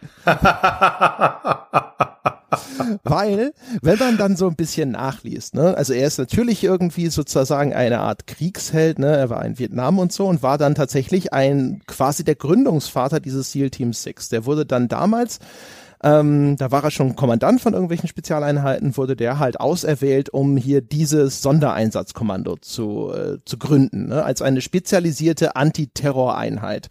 Die USA, die hatten damals gerade irgendwo ein großes äh, Fiasko hinter sich und haben gesagt, okay, wir brauchen vielleicht Spezialisten für sowas. Und das durfte er dann damals machen. Aber die Geschichte geht dann halt noch weiter. Und der Masinko wurde zum Beispiel auch später für äh, zu einer Gefängnisstrafe verurteilt, weil er nämlich mit einem Waffenproduzenten ja einen Deal hatte, dass er ihm Aufträge zugeschanzt hat und dafür einen Kickback kassiert hat. Also der hat ihm dann ein bisschen Geld zurückgegeben, ja, dafür, dass er ihm diese Aufträge zuschustert. Und da ist dann die US-Armee irgendwann hinterher äh, dahinter gekommen und äh, hat ihn halt einfach verknackt. Und er behauptet aber bis heute, dass man es ihn auch auf ihn abgesehen hatte, weil er nämlich dann später Kommandant von einer anderen Truppe war, namens Red Cell. Und das war so eine Art äh, Truppe der für die Qualitätskontrolle.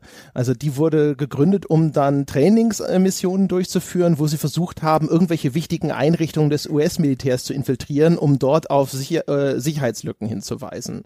Und er erzählt ja auch Geschichten bis heute, dass er da sogar mit seinem Team da einfach reinmarschiert ist und hätte sogar Atomwaffen klauen können. Ja, und weil er da die ganzen Offiziere blamiert hat, ja, durch diese ganzen Einsätze und äh, aufgezeigt hat, wie lückenhaft die Sicherheitsvorkehrungen an diesen wichtigen US-Basen sind. Deswegen haben sie ihn hinterher dran gekriegt.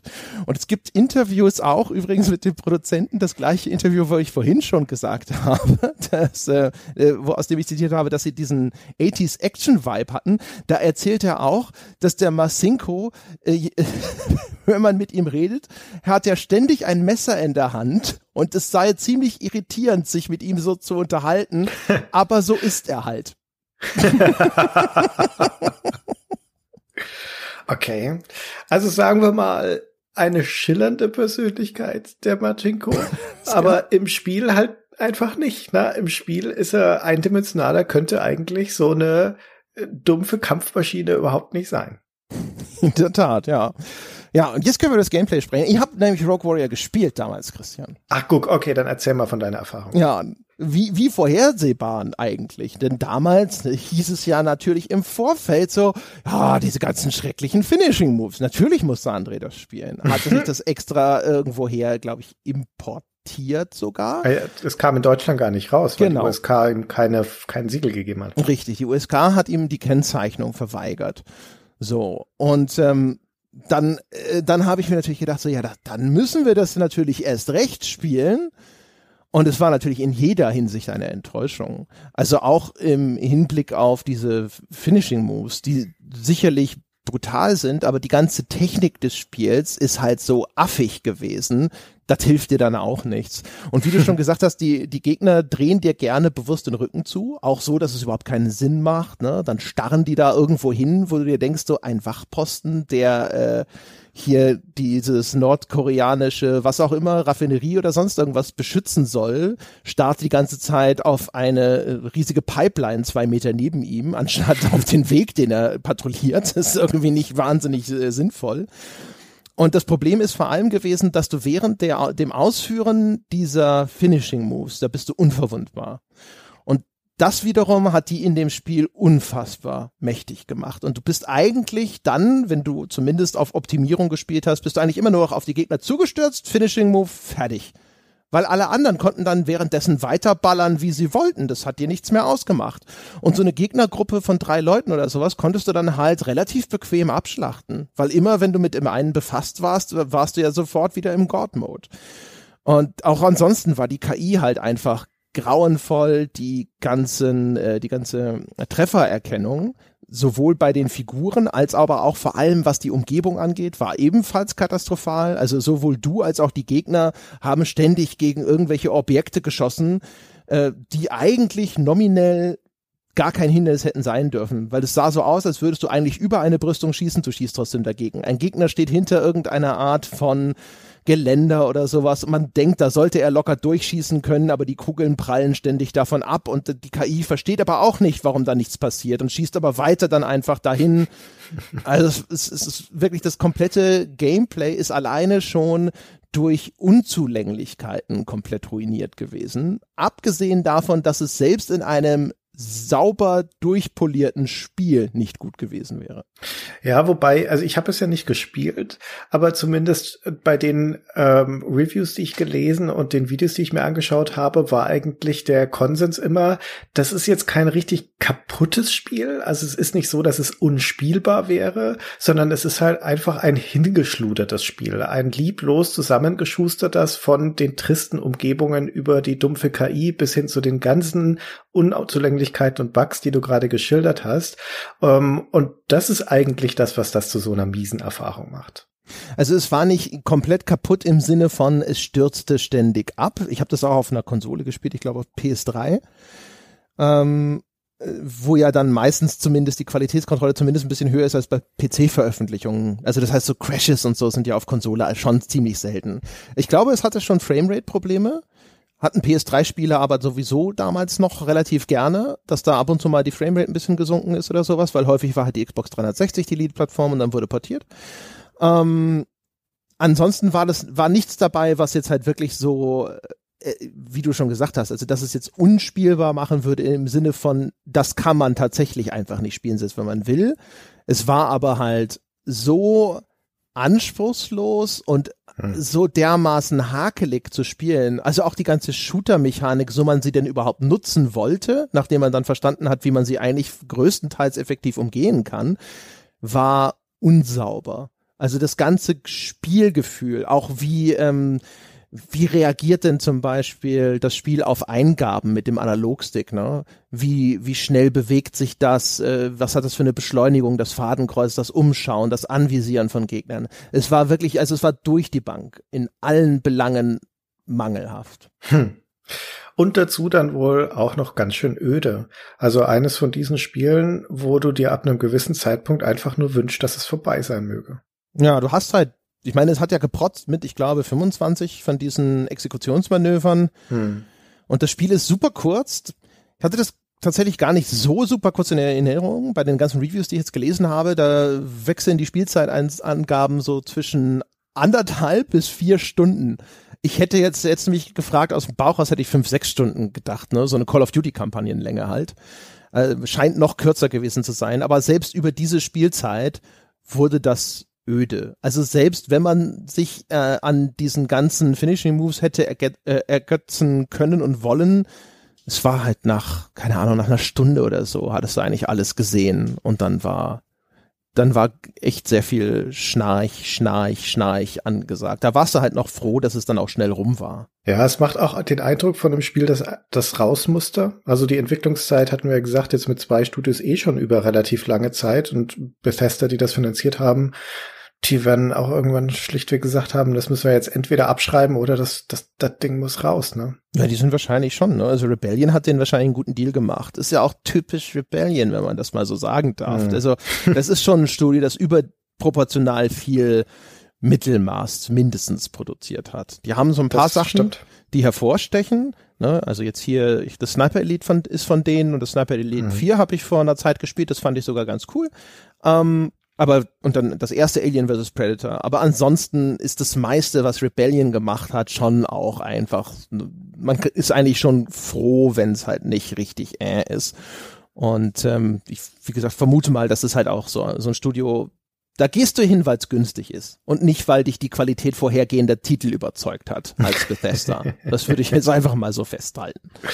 Ja, das stimmt. Ich habe das lose in Erinnerung, ohne es jetzt nochmal nachgeschaut zu haben, als eines der letzten, wenn nicht sogar das letzte von diesen wirklich miesen Spielen, die Bethesda noch im Portfolio hatte, bevor sie den Schwenk gemacht haben zu einer hochwertigen Spielestrategie und ihr Portfolio entsprechend umgesetzt, umgestellt haben. Zusammen mit dem, das Wett war auch so ein super mieses Ding, das kam aber, glaube ich, vorher raus. Ja, aber Wet war noch erheblich besser als Rogue Warrior. das will schon was heißen. Das will schon was heißen, ja, das stimmt schon. Es ist auch kein gutes Jahr insgesamt für Rebellion, weil im gleichen Jahr rausgekommen von Rebellion ist Shellshock 2. Und ich glaube, das ist auf der mieseste Spiele des Jahresliste gar nicht so weit hinter Rogue Warrior. da haben sie ja ordentlich abgesahnt. Ja, von ja. unten. Da haben sie, da, da haben sie sich ein Denkmal gesetzt sozusagen. Und was ein bisschen schade ist daran, wenn man denn das so, so hoch aufhängen möchte, ist, dass dann auch noch, wenn man sich anschaut, was darüber geschrieben wurde, was da bei den Zombie-Studios ursprünglich für ein Spiel geplant war, weil da wurde vor allem sehr viel berichtet darüber, dass es einen Koop-Modus und einen kompetitiven Modus haben sollte. Und Ich bin mir nicht sicher, ob es für beide Multiplayer-Modi gegolten hätte oder nur für den kompetitiven Modus. Auf jeden Fall wurde beschrieben, dass dafür geplant war so eine Art Baukastensystem. Die Level im Multiplayer sollten aus drei Bauteilen, aus Versatzstücken, links, rechts, Mitte zusammengesetzt werden. Und zu Beginn der Partie votieren die einzelnen Teams für das linke und das rechte Bauteil sozusagen. Also nicht so wie, wie, heute, wo man jetzt sagt, okay, am Anfang findet eine Abstimmung statt, welche Karte wird als nächstes gespielt, sondern Team 1 sucht sich das linke Bauteil aus, Team 2 sucht das rechte Bauteil aus und dann ergänzt das Spiel automatisch die Mitte und daraus wird dann der Multiplayer-Level zusammengesetzt, in dem das dann hinterher stattfindet. Und das klingt zumindest interessant. Es ist so ein Gimmick-Feature, wo man sich denkt, so in acht von zehn Fällen kommt hinterher was bei raus, wo man sich denkt, so, ja, das war jetzt ein netter Versuch, aber nein, lachen wir das, lassen wir es bleiben. Ja, wir haben das jetzt ausprobiert, aber ist nicht ideal.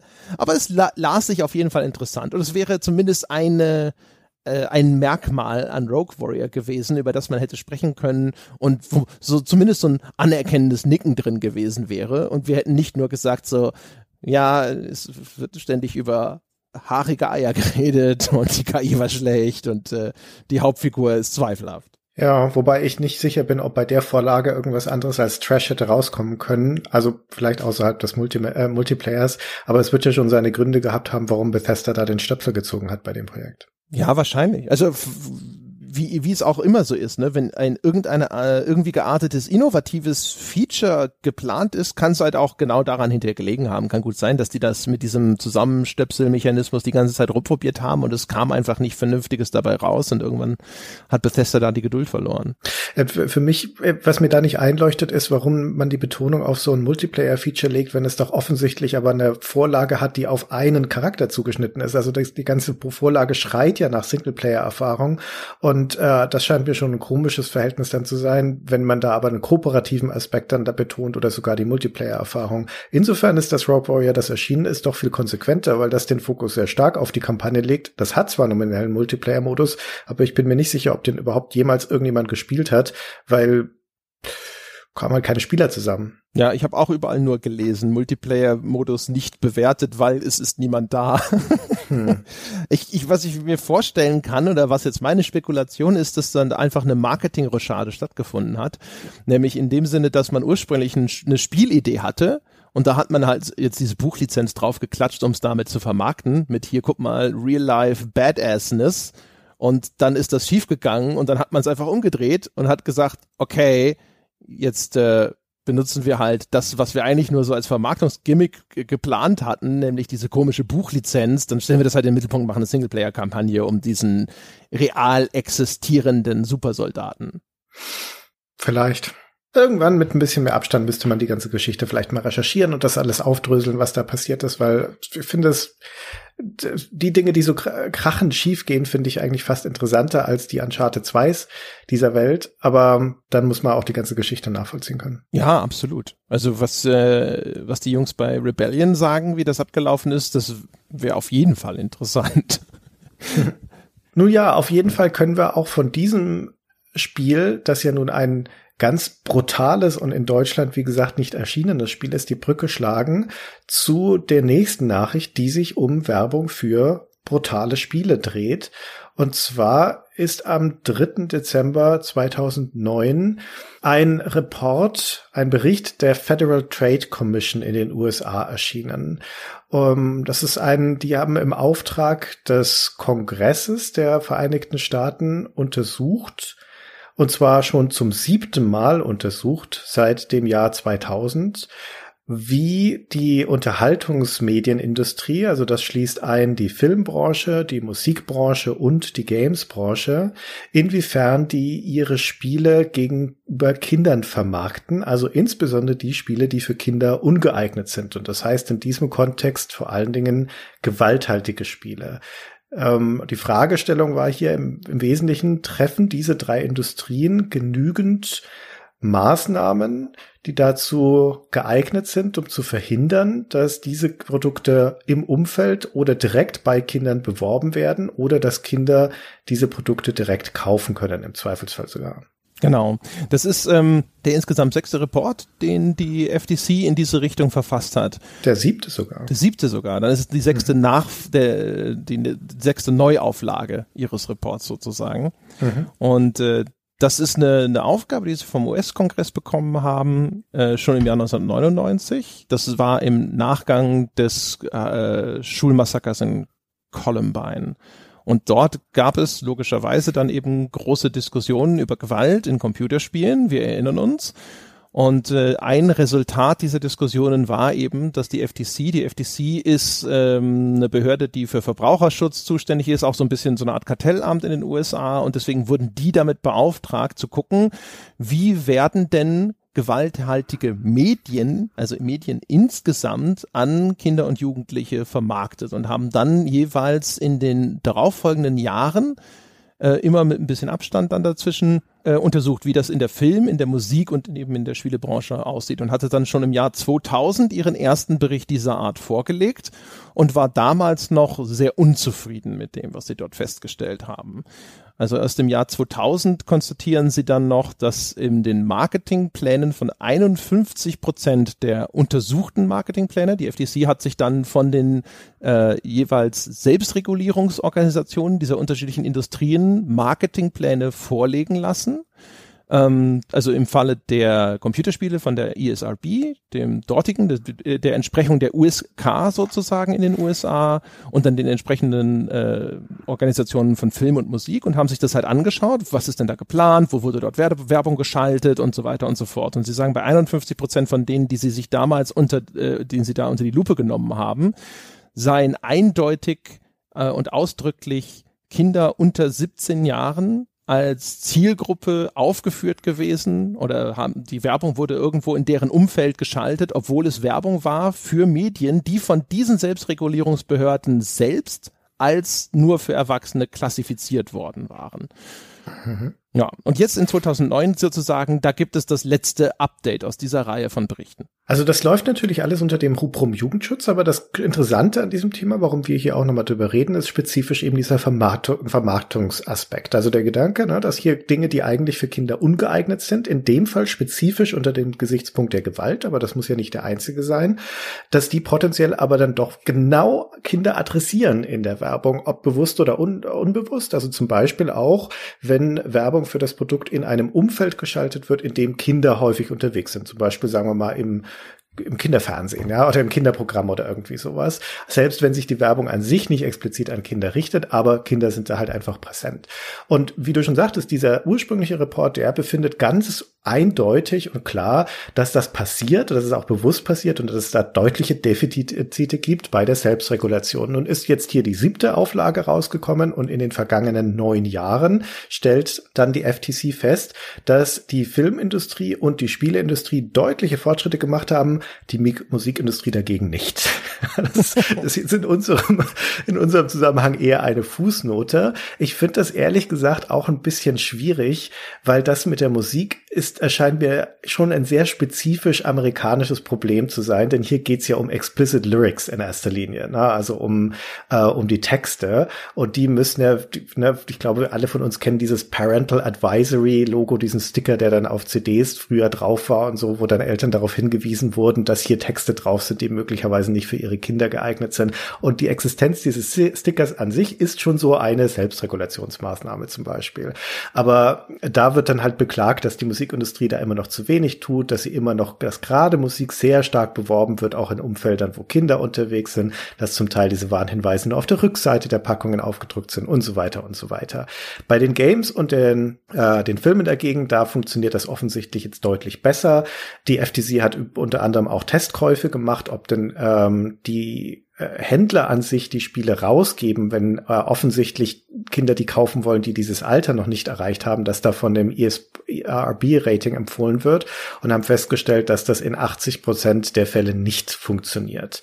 Was im Vergleich zur Musikindustrie wiederum, wo das ähm, in 70 Prozent der Fälle trotzdem die Kinder kaufen konnten, also schon ein deutlicher Unterschied ist. Ja, außer bei Toys R Us, ne? Toys R Us wird hervorgehoben, negativ, weil dort habe es nur eine Ablehnungsquote von 56 Prozent gegeben. Also das ha. heißt, die haben Kinder oder kindlich aussehende Testkäufer da an die Kasse geschickt und äh, bei Toys R Us haben sie in nur 56 Prozent das Spiel nicht kaufen können oder was auch immer sie da kaufen sollten. Ich glaube, es geht konkret um Spiele. Mhm. Äh, und äh, bei den, aber insgesamt über alle Handelsketten, die getestet wurden, hinweg war eine Ablehnungsrate von 80 Prozent. Ja, jetzt könnte man sagen, das ist doch jetzt aus deutscher Perspektive ein alter Hut, weil im Jahr 2009, da existiert bei uns jetzt schon seit äh, sieben Jahren, seit 2002, das novellierte Jugendschutzgesetz. Das hat ja berühmterweise damals die USK-Kennzeichnungspflicht eingeführt für die Spielepackungen. Ähm, bei, äh, wir haben auch natürlich das Verkaufsverbot bei unter, unterhalb der Altersfreigabe. Wenn das Spiel indiziert ist, dann gibt es ein Werbeverbot ähm, noch dazu und so weiter. Also aus deutscher Perspektive ist das eigentlich alles in der Praxis längst umgesetzt und Deutschland hat ja da den strengsten Jugendschutz, Schutz, zumindest zu dieser Zeit, ähm, ganz eindeutig. Also die USA ziehen da eher nach. Aber es ist natürlich zum einen interessant, dass die, dieses Thema oder generell sich zu vergegenwärtigen, dass dieses Thema durchaus in den USA auch präsent ist, sogar sehr präsent ist und dass die Debatten da noch viel früher angefangen haben in den 90ern als bei uns in Deutschland und dass da auch Maßnahmen der Selbstregulation in dem Fall, also weniger staatlich mandatiert, sondern halt mehr unter Aufsicht die, die Industrien stellen, dass sie selbst regulieren, wobei das bei der USK ja auch nicht anders ist, um ehrlich zu sein. Aber dort passiert das Ganze auch, nur halt ein bisschen verspätet. Aber wie gesagt, dieser Gesichtspunkt, dass die Werbung sich mit bestimmten Botschaften nicht an Kinder richten sollte oder sogar richten darf, das ist einer, der für Spiele relevant ist, aber seltener wahrgenommen wird, finde ich. Insbesondere wenn man mal aus diesem Bereich der gewalthaltigen Spiele rausgeht. Denn 2009 passiert dann noch was anderes, was in Deutschland ähm, dann später erst seine Wirkung entfaltet. Im April des Jahres 2009 wirbt nämlich die Firma Frogster für ihr Online-Rollenspiel Runes of Magic im Internet. Und die bewerben da eine Sales-Aktion, die sie haben, wo man also virtuelle Gegenstände kaufen kann und tun das mit dem Text Pimp deine, äh, Pimp deine Charakterwoche, das ist die Überschrift. Und da steht dann drin, ist dein Charakter bereit für kommende Abenteuer und entsprechend gerüstet? Ähm, bla bla bla bla bla. Diese Woche hast du erneut die Chance, deinen Charakter aufzumotzen und dann wird darunter verlinkt direkt auf die Seite, wo man diese Gegenstände kaufen kann. Und das ist der Verbraucherschutz ein Dorn im Auge und die ziehen da vor Gericht dagegen. Die verklagen Frogster und äh, das geht dann erstmal durch die Instanzen, wie das häufig so ist. Das geht erst vor das Landesgericht Berlin, dann vor das Kammergericht und landet zum Schluss in Karlsruhe beim Bundesverfassungsgericht.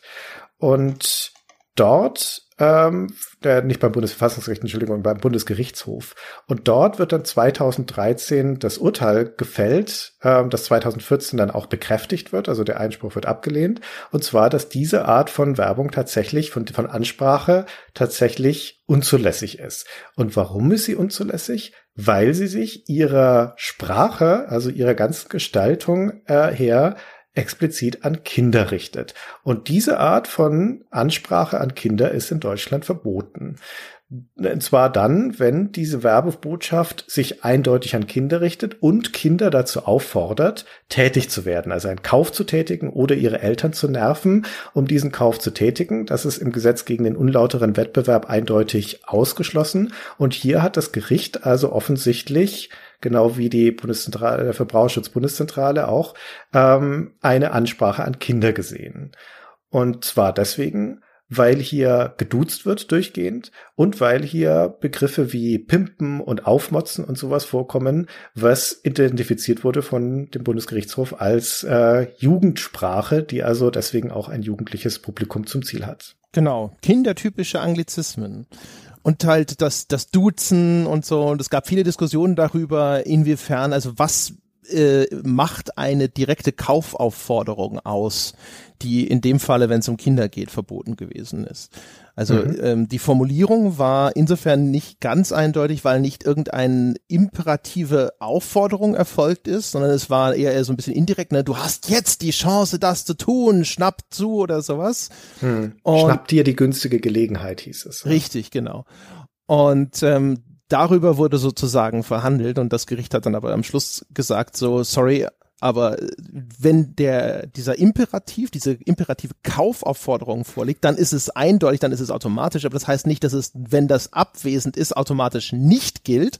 Und in dem Falle hat man gesagt, das äh, ist trotzdem als eine Kaufaufforderung zu verstehen. Und die Sprache, die dort benutzt wird, so wie das geschrieben ist, das richtet sich an Kinder. Genau, das ist dann 2013 das sogenannte Gameforge-Urteil gewesen, weil zwischenzeitlich hatte die Gameforge in Karlsruhe die Firma Frogster und Winds of Magic übernommen. Die haben sich da also auch ein Ei eingekauft, wobei das für sie jetzt im Endeffekt keine dramatischen Auswirkungen hatte, weil was mit dem Urteil einhergeht, ist ein, die Übernahme der Gerichtskosten. Okay, das hat vermutlich am meisten wehgetan. Eine äh, Zahlung von 100 Euro an den Verbraucherschutz, damit sind die Mahngebühren dann wieder abgedeckt und äh, vor allem die Unterlassung. Also Gameforge darf nie mehr mit genau dieser Formulierung für Runes of Magic werben und das werden sie vermutlich gut verschmerzen können. Wahrscheinlich schon. Aber was ich, was, was ich gesehen habe, wurde ja schon konstatiert, dass das ein Urteil ist, das durchaus eine gewisse Relevanz hat für die Branche insgesamt oder auch vielleicht für andere. Weil damit nochmal klar gesagt ist, zumindest jetzt äh, in dieser Ausprägung, ja, ist, eine, ist die Werbung so nicht statthaft. Also man muss schon äh, zumindest darauf achten, wie formuliere ich das? Also gebe ich meiner Werbung auch noch eine Anmutung, die vielleicht besonders attraktiv ist für Kinder oder besonders verführerisch ist für Kinder. Äh, da ist sozusagen ein klares Wort gesprochen, was es dann riskanter macht, in Zukunft so zu agieren. Ah, das Interessante daran finde ich, dass also Jugendschutz ist in Deutschland ein hohes Gut. Na, das wissen wir. Da wird, da wird, das wird auch immer wieder höher gewertet als zum Beispiel das Recht auf freie Entfaltung, wie wir das ja sehen, dadurch, wenn zum Beispiel bei indizierten Spielen dann, dann Verbreitung, die Verbreitung eingeschränkt äh, geschränkt wird und so weiter. Und das gilt halt auch bei werblichen Botschaften. Und ich glaube, dass die Spielebranche, für die war das in gewisser Weise ein Weckruf. Ich habe damals schon auf der Herstellerseite gearbeitet, als das Gameforge-Urteil ging und das ging bei uns durchaus rum. Ja, da wurden dann auch die Werbetexte damals angeguckt und geschaut, uiuiui, wie sprechen wir denn eigentlich unsere Kunden an und gehen wir möglicherweise auch Gefahr, dass das bei uns so interpretiert wird, selbst wenn unsere Zielgruppen gar keine Kinder oder Jugendlichen sind. Denn in den allermeisten Fällen sind sie das ja gar nicht. Und ich glaube, dass das eher ein Ausdruck ist von einer Naivität und von einer gewissen Saloppheit der Spielebranche, damals wie heute, was den Sprachgebrauch angeht und auch einer Ahnungslosigkeit, was solche na, solche Jugendschutzrichtlinien zum Beispiel angeht. Und die Spielebranche ist ja eine, die, die gerne auch mal so betont jugendlich ist. Ne? Die ja, auch selbst wenn sie gar nicht gezielt die, die, die jungen ähm, Zielgruppen ansprechen möchte, die aber selbst sich irgendwie noch so gibt. Und ich kann mir gut vorstellen, dass Frogster damals bei dieser Werbebotschaft nicht auf Kinder gezielt hat, sondern dass das halt einfach die Ausdrucksweise war, mit der man die Texte in Runes of Magic geschrieben hat. Ne? Und da wird keiner größer drüber nachgedacht haben. Aber das ist genau das Problem, denn da hätten sie drüber nachdenken sollen. Ich habe, das ist jetzt nur eine verwandte Anekdote, aber als ich bei InnoGames angefangen habe zu arbeiten, ähm, ich bin ja mit meinem Team da unter anderem auch verantwortlich für die Newsletter, die wir rausschicken, die E-Mails. Und ähm, kurz nachdem ich angefangen hatte, bekamen wir bei über die Presseabteilung einen ähm, einen Brief oder eine E-Mail von einem erbosten Kunden, der einen unserer automatischen Newsletter bekommen hatte, der also irgendwann früher aufgesetzt wurde und seitdem lief automatisiert. Ähm, und da ging es um das Spiel The West, also so ein Western-Spiel. Und darin irgendwo in diesem Text, wo das Spiel beschrieben wurde, kam das Wort Rothaut vor. Und er hat sich dann empört an uns gewendet, was uns einfiele, so einen diskriminierenden Begriff zu verwenden. Und da haben wir das ganz schleunigst getilgt natürlich, weil es ja auch einfach schwachsinnig ist, so einen Begriff da drin zu haben. Aber oh, das ist hundertprozentig deswegen drin, weil das halt jemand da einfach so runtergeschrieben hat und nicht näher drüber nachgedacht hat. Das kann ich, äh, in dem Beispiel kann ich mir das vorstellen. Bei Runes of Magic frage ich mich, wieso hat Frogster dann prozessiert, wenn sie kein Interesse daran hatten, diesen Sprachstil so einzusetzen? Hätten sie dann nicht sofort gesagt, einfach so, oh ja, stimmt, naiver Fehler, fertig. Das ist mal eine gute Frage. Das stimmt. Also man kann sich zumindest vorstellen, dass sie sich gedacht haben, so, Ach so, ja, aber wenn das für Kinder gut wirkt, ist ja nicht schlecht. Also es ist ja zumindest, äh, sage ich mal, ne, wenn wenn sie freie Hand hätten, wenn es da keine Regularien gäbe und wenn sie, wenn es ein Bewusstsein existieren würde, dass das dann vielleicht auch irgendwie Kinder besonders anspricht, aber der Umgangston in der Branche sowieso schon so ist, dass das auch für Erwachsene funktioniert, dann würde man ja wahrscheinlich dieses One Size Fits All eher gerne benutzen. Ja, das äh, kann ich mir vorstellen, aber es ist auch nicht so schwierig, solche Texte so zu formulieren, dass sie zum Beispiel eine direkte Ansprache vermeiden über das Du, was ja eines von diesen Kriterien ist, und dass sie auch direkte Kaufaufforderungen vermeiden. Äh, heutzutage würde man bei sowas sowieso eher weniger Text schreiben als mehr, um ehrlich zu sein. Aber ähm, wie gesagt, für mich ist das eher ein Ausdruck dafür, dass über solche Dinge zu wenig nachgedacht wird, aber möglicherweise war es auch absichtlich. Ist natürlich jetzt schwierig zu beurteilen. Ich glaube, die direkte Kaufaufforderung umgekehrt ist doch eher wichtig. Also zumindest in der Zeit ist es ja auch noch so ein, ich weiß nicht, ob das heute noch äh, eine gültige Weisheit ist. Ich weiß aber früher zum Beispiel, wenn es um Social Media und so ging, da wurde einem immer gesagt, der Call to Action ist wichtig. Die direkte Aufforderung, etwas zu tun. Nicht irgendwie hier ein bisschen implizieren oder, keine Ahnung, sanft anschubsen, sondern hey, tue jetzt das. Und ich kann mir zumindest auch vorstellen, dass man auch auf dieses Tool vielleicht in seiner Werbung nicht verzichten wollte, ähm, einfach weil man dachte, es sei besonders wirkungsvoll, ob es das nun ist oder nicht. Na gut, aber zum einen ist die direkte Aufforderung auch kein Problem, wenn sich der ganze Rest der, oder die ganze Anmutung der Botschaft eindeutig nicht an Kinder richtet. Und zum anderen kannst du solche Call to Actions natürlich auch in einer viel neutraleren Art und Weise gestalten, wenn du da sowas draufschreibst wie jetzt anschauen oder zum Shop oder irgendwelche solchen Dinge. Klar, ich bin sicher, also diejenigen, die ein Interesse daran haben, sind in der Lage und werden das auch tun, also sich da drum herum zu wieseln. Ja. Daran habe ich keinen Zweifel. Es geht ja auch, also es ist ja auch wichtig in dem Zusammenhang, dass es nicht grundsätzlich ein Problem gibt gegenüber Marketingbotschaften oder Werbung. Und es gibt ja auch grund grundsätzlich kein Problem, dass Produkte für Kinder beworben werden. Sonst gäbe es ja die ganzen Werbespots im Kinderfernsehen nicht. Und es gibt ja massenhaft Werbung, die sich die Produkte für Kinder bewirbt, aber die darf halt keine direkte Kaufanforderung an die Kinder aussprechen. Ja, also zumindest was es, es gibt keine, also was die Regularien angeht, ne? Wobei es natürlich immer interessant ist, also generell über Werbung nachzudenken, in was dort erlaubt sein sollte und was nicht und inwiefern das äh, der Gesellschaft insgesamt zuträglich ist. Es gibt ja auch viele Diskussionen überhaupt, ne, jetzt sage ich mal, über äh, den Gebrauch von sexuellen Motiven in der Werbung oder eben auch von der äh, von der Gewalt zu, als Vermarktungsmittel, ne? also insbesondere mit Bezug auf äh, Unterhaltungsmedien, vielmehr sogar im Bereich Film sind da auch schon viele Diskussionen gelaufen, inwiefern es statthaft ist, dass Filme die äh, Darstellung von Gewalt dazu benutzen, um irgendwie äh, Zuschauer anzulocken. Ja, also das klingt jetzt vielleicht auch nach einer äh, juristischen Frage, aber das ist es eigentlich im Kern gar nicht, sondern das ist ja dahinterstehend eine sozialethische Frage, nämlich was wollen wir unseren Kindern zumuten und inwiefern wollen wir sie potenziell manipulativen Botschaften aussetzen oder wollen wir sie davor schützen?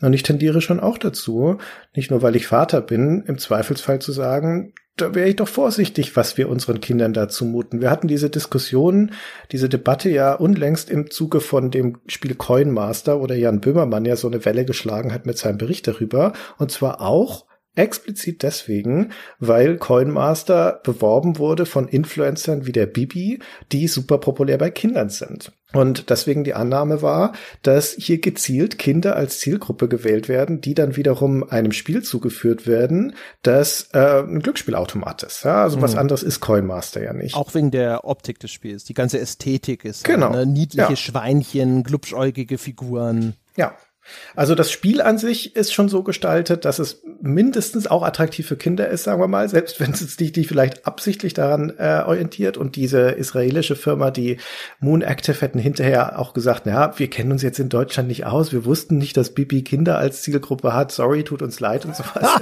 also, ah, dann, also, wird aber, aber mindestens mal ein Marketingmensch rausgeschmissen werden müssen. Aber das ist natürlich alles sehr halbseiten. Das, der Punkt ist auch, dass, ich meine, das ist natürlich natürlich jetzt ein sehr leuchtendes Beispiel dafür, aber der Punkt ist einfach, dass hier äh, eine Zielgruppe, die besonders empfänglich ist potenziell für ein Produkt, das auch noch so aussieht, als könnte es attraktiv für Kinder sein, ähm, direkt angesprochen werden über die Werbung und hingeführt werden zu dem Produkt, dass sie aber das dazu angetan sein könnte, sie an Glücksspiel zu gewöhnen. Und wollen wir das? Ich denke, das wollen wir nicht. Deswegen ist jetzt nicht unbedingt die Frage, muss man dieses Produkt verbieten oder nicht? Das wäre eine weit, zweite, eine weitergestellte Frage, sondern die erste ist, wollen wir überhaupt, dass das beworben wird in diesen Zielgruppen oder dass es so, ähm, dass es ihnen so positiv dann zugänglich gemacht wird. Und ähm, darüber sollte man schon diskutieren, würde ich sagen. Das Interessante ist ja, dass die ESRB, ne, also die amerikanische USK quasi verkürzt, ähm, die hat in ihren Regeln offensichtlich auch eine sage Maßgaben, die sagen, eine Vermarktung von Spielen mit bestimmten Alterskennzeichen an Jugendliche und oder Kinder ist untersagt und sogar mit Strafen belegt. Das fand ich interessant, weil das gibt ja meines Wissens nicht eine solche Entsprechung, was eben die Vermarktung von Spielen angeht bei der USK. Ich würde vermuten, dass das ein bisschen daran liegt, dass bei uns das sonstige rechtliche Reglement dort dem schon Grenzen setzt. Also hm. stärker als in den USA, wie man jetzt auch an diesem Beispiel von Runes of Magic sieht. Also da existieren schon andere Gesetze, die dort äh, Leitplanken aufgestellt haben. Aber das fand ich tatsächlich interessant, dass dort zumindest hier diese Age-Rating-Organisation in einem Punkt äh, in ihrem Reglement den Deutschen sogar voraus ist. Ne? Also das muss nicht bedeuten, dass sie de, dass der Jugendschutz insgesamt sozusagen da mehr macht. Es ist nur diese eine Institution. Aber das wusste ich zum Beispiel vorher noch gar nicht, dass das äh, in den USA, dass die ESRB-Mitglieder sich quasi selbst verpflichtet haben zu sagen, okay, wenn ich ein Spiel mit einem M-Rating haben, das also nominell sich an Erwachsene richtet, dann darf ich das nicht an Jugendliche vermarkten und bei den Teen-Rated-Spielen darf ich das nicht vermarkten an Zielgruppen unter 13 Jahren. Weißt du, ob das auch äh, durchgesetzt wird? Ob da Strafen schon mal ausgesprochen wurden? Ist mir nicht über den Weg gelaufen. Man möchte natürlich meinen, dass es vielleicht hoffentlich irgendeine Art von Instrument gibt. In diesen FTC-Berichten ist ja immer die Rede davon, dass ihnen auch ähm, Daten vorgelegt wurden von der ESRB über Einhaltung, aber selber gesehen habe ich in der Richtung nichts. Hm. Okay. Also, na, dieses nochmal zurückzukommen auf den generellen Punkt der Werbung, die sich an Kinder richtet. Ähm, dieser aktuelle Fall mit dem Coinmaster ist auch deswegen nochmal so wichtig und interessant aus meiner Perspektive, weil eben das nicht nur an diesem einen Spiel hängen bleiben sollte oder dürfte, sondern weil die Frage, was sehen unsere Kinder für Werbung und welche Produkte dürfen dort auch beworben werden, wie dürfen sie angesprochen werden, umso relevanter ist, je mehr sich Kinder in so einem App-Ökosystem bewegen, weil es bei den ganzen Mobile-Apps heutzutage ja auch zum allergrößten Teil eine mindestens Mischfinanzierung gibt über im Spiel eingespielte Werbung, über diese Ingame-Ads. Und da werden jede Zielgruppe, aber natürlich eben auch die Kinder ja potenziell recht, regelrecht bombardiert mit diesen 30 Sekündern oder 15 Sekündern. Und da kann ja alles Mögliche drin sein. Ja. Ähm, und das ist ja eine, eine mediale Dauerbeschallung. Das gleiche gilt natürlich auch für die ganzen Pre-Roll-Videos und so weiter. Also das ist, wir sind ähm, alle, glaube ich, immer, immer noch mehr Werbung ausgesetzt und zumindest immer noch immer kürzerer und diverserer, als das im Fernsehzeitalter der Fall war. Und das ist alles per se nicht schlimm. Das gehört alles auch zu dem ganzen Komplex der Mediennutzungskompetenz und sowas. Aber da ist eben natürlich auch der Jugendschutz ein Teil davon. Und die Frage, was äh, und gerade in so einer App-Ökonomie nochmal ist es nämlich auch nicht nur relevant, sondern es ist auch super schwierig, überhaupt zu entscheiden oder überhaupt zu erkennen, ob jetzt da gerade ein Kind diese App benutzt oder ein Erwachsener, weil woher soll die App denn das wissen, wenn sie es nicht irgendwie vorher abfragt? Und deswegen ist es auch regulatorisch ein ziemlich schwieriges Feld. Auch in Bezug auf das, was jetzt ja auch schon da angeklungen ist, also dass die, die Werbemaßnahme eben über die Influencer gelaufen ist. Also selbst mhm. wenn man jetzt sagen würde, der Hersteller vermeidet es, Werbung zu schalten im Umfeld von äh, Medien oder ähnlichem, die von Kindern irgendwie substanziell konsumiert werden. Ne? Also du machst keine Werbung für dein USK 18 Spiel im Kinderfernsehen dazu könnte man sich ja sozusagen verpflichten und dann sagen, okay. Und hinterher auch so ein bisschen die Hände heben und sagen, guck mal, wir, wir haben uns doch hier an alle Abmachungen gehalten. Aber umgekehrt hast du da draußen inzwischen ja die ganzen YouTube-Channel, die ganzen Twitch-Streamer. Und das ist dann natürlich schon auch wieder so ein, so ein merkwürdiges Zwischending. Dann kannst du vielleicht noch sagen, wenn jemand einen Werbedeal hat mit dem Gronk, ja, und sagt, und jetzt, man, keine Ahnung, das ist ja jetzt auch erstmal immer so eine Annahme. Man, ich, irgendwie habe ich immer das Gefühl, die Zielgruppe von Gronk sei jung, aber ich weiß nicht mal, ob das tatsächlich stimmt. Ne? Aber mal angenommen, dem wäre so, der hätte eine substanziell jüngere Zielgruppe und sowas. Und jetzt, äh, ich habe mal geschaut, ich glaube, da ist aktuell ein Video, das sieht nach einer Kooperation aus von Borderlands 3. Ein Spiel, das nominell ja eine USK 18 hat. Ist das dann okay? Hm. Oder umgekehrt, ne, wenn sich dann jemand auch noch quasi ohne eine explizite Werbeabmachung dazu entschließt, so ein Spiel zu spielen. Jetzt irgendein bekannter Streamer, der vielleicht auch substanziell noch Kinder und Jugendliche in seinem, auf seinem Kanal hat, wenn der Evil Within spielt.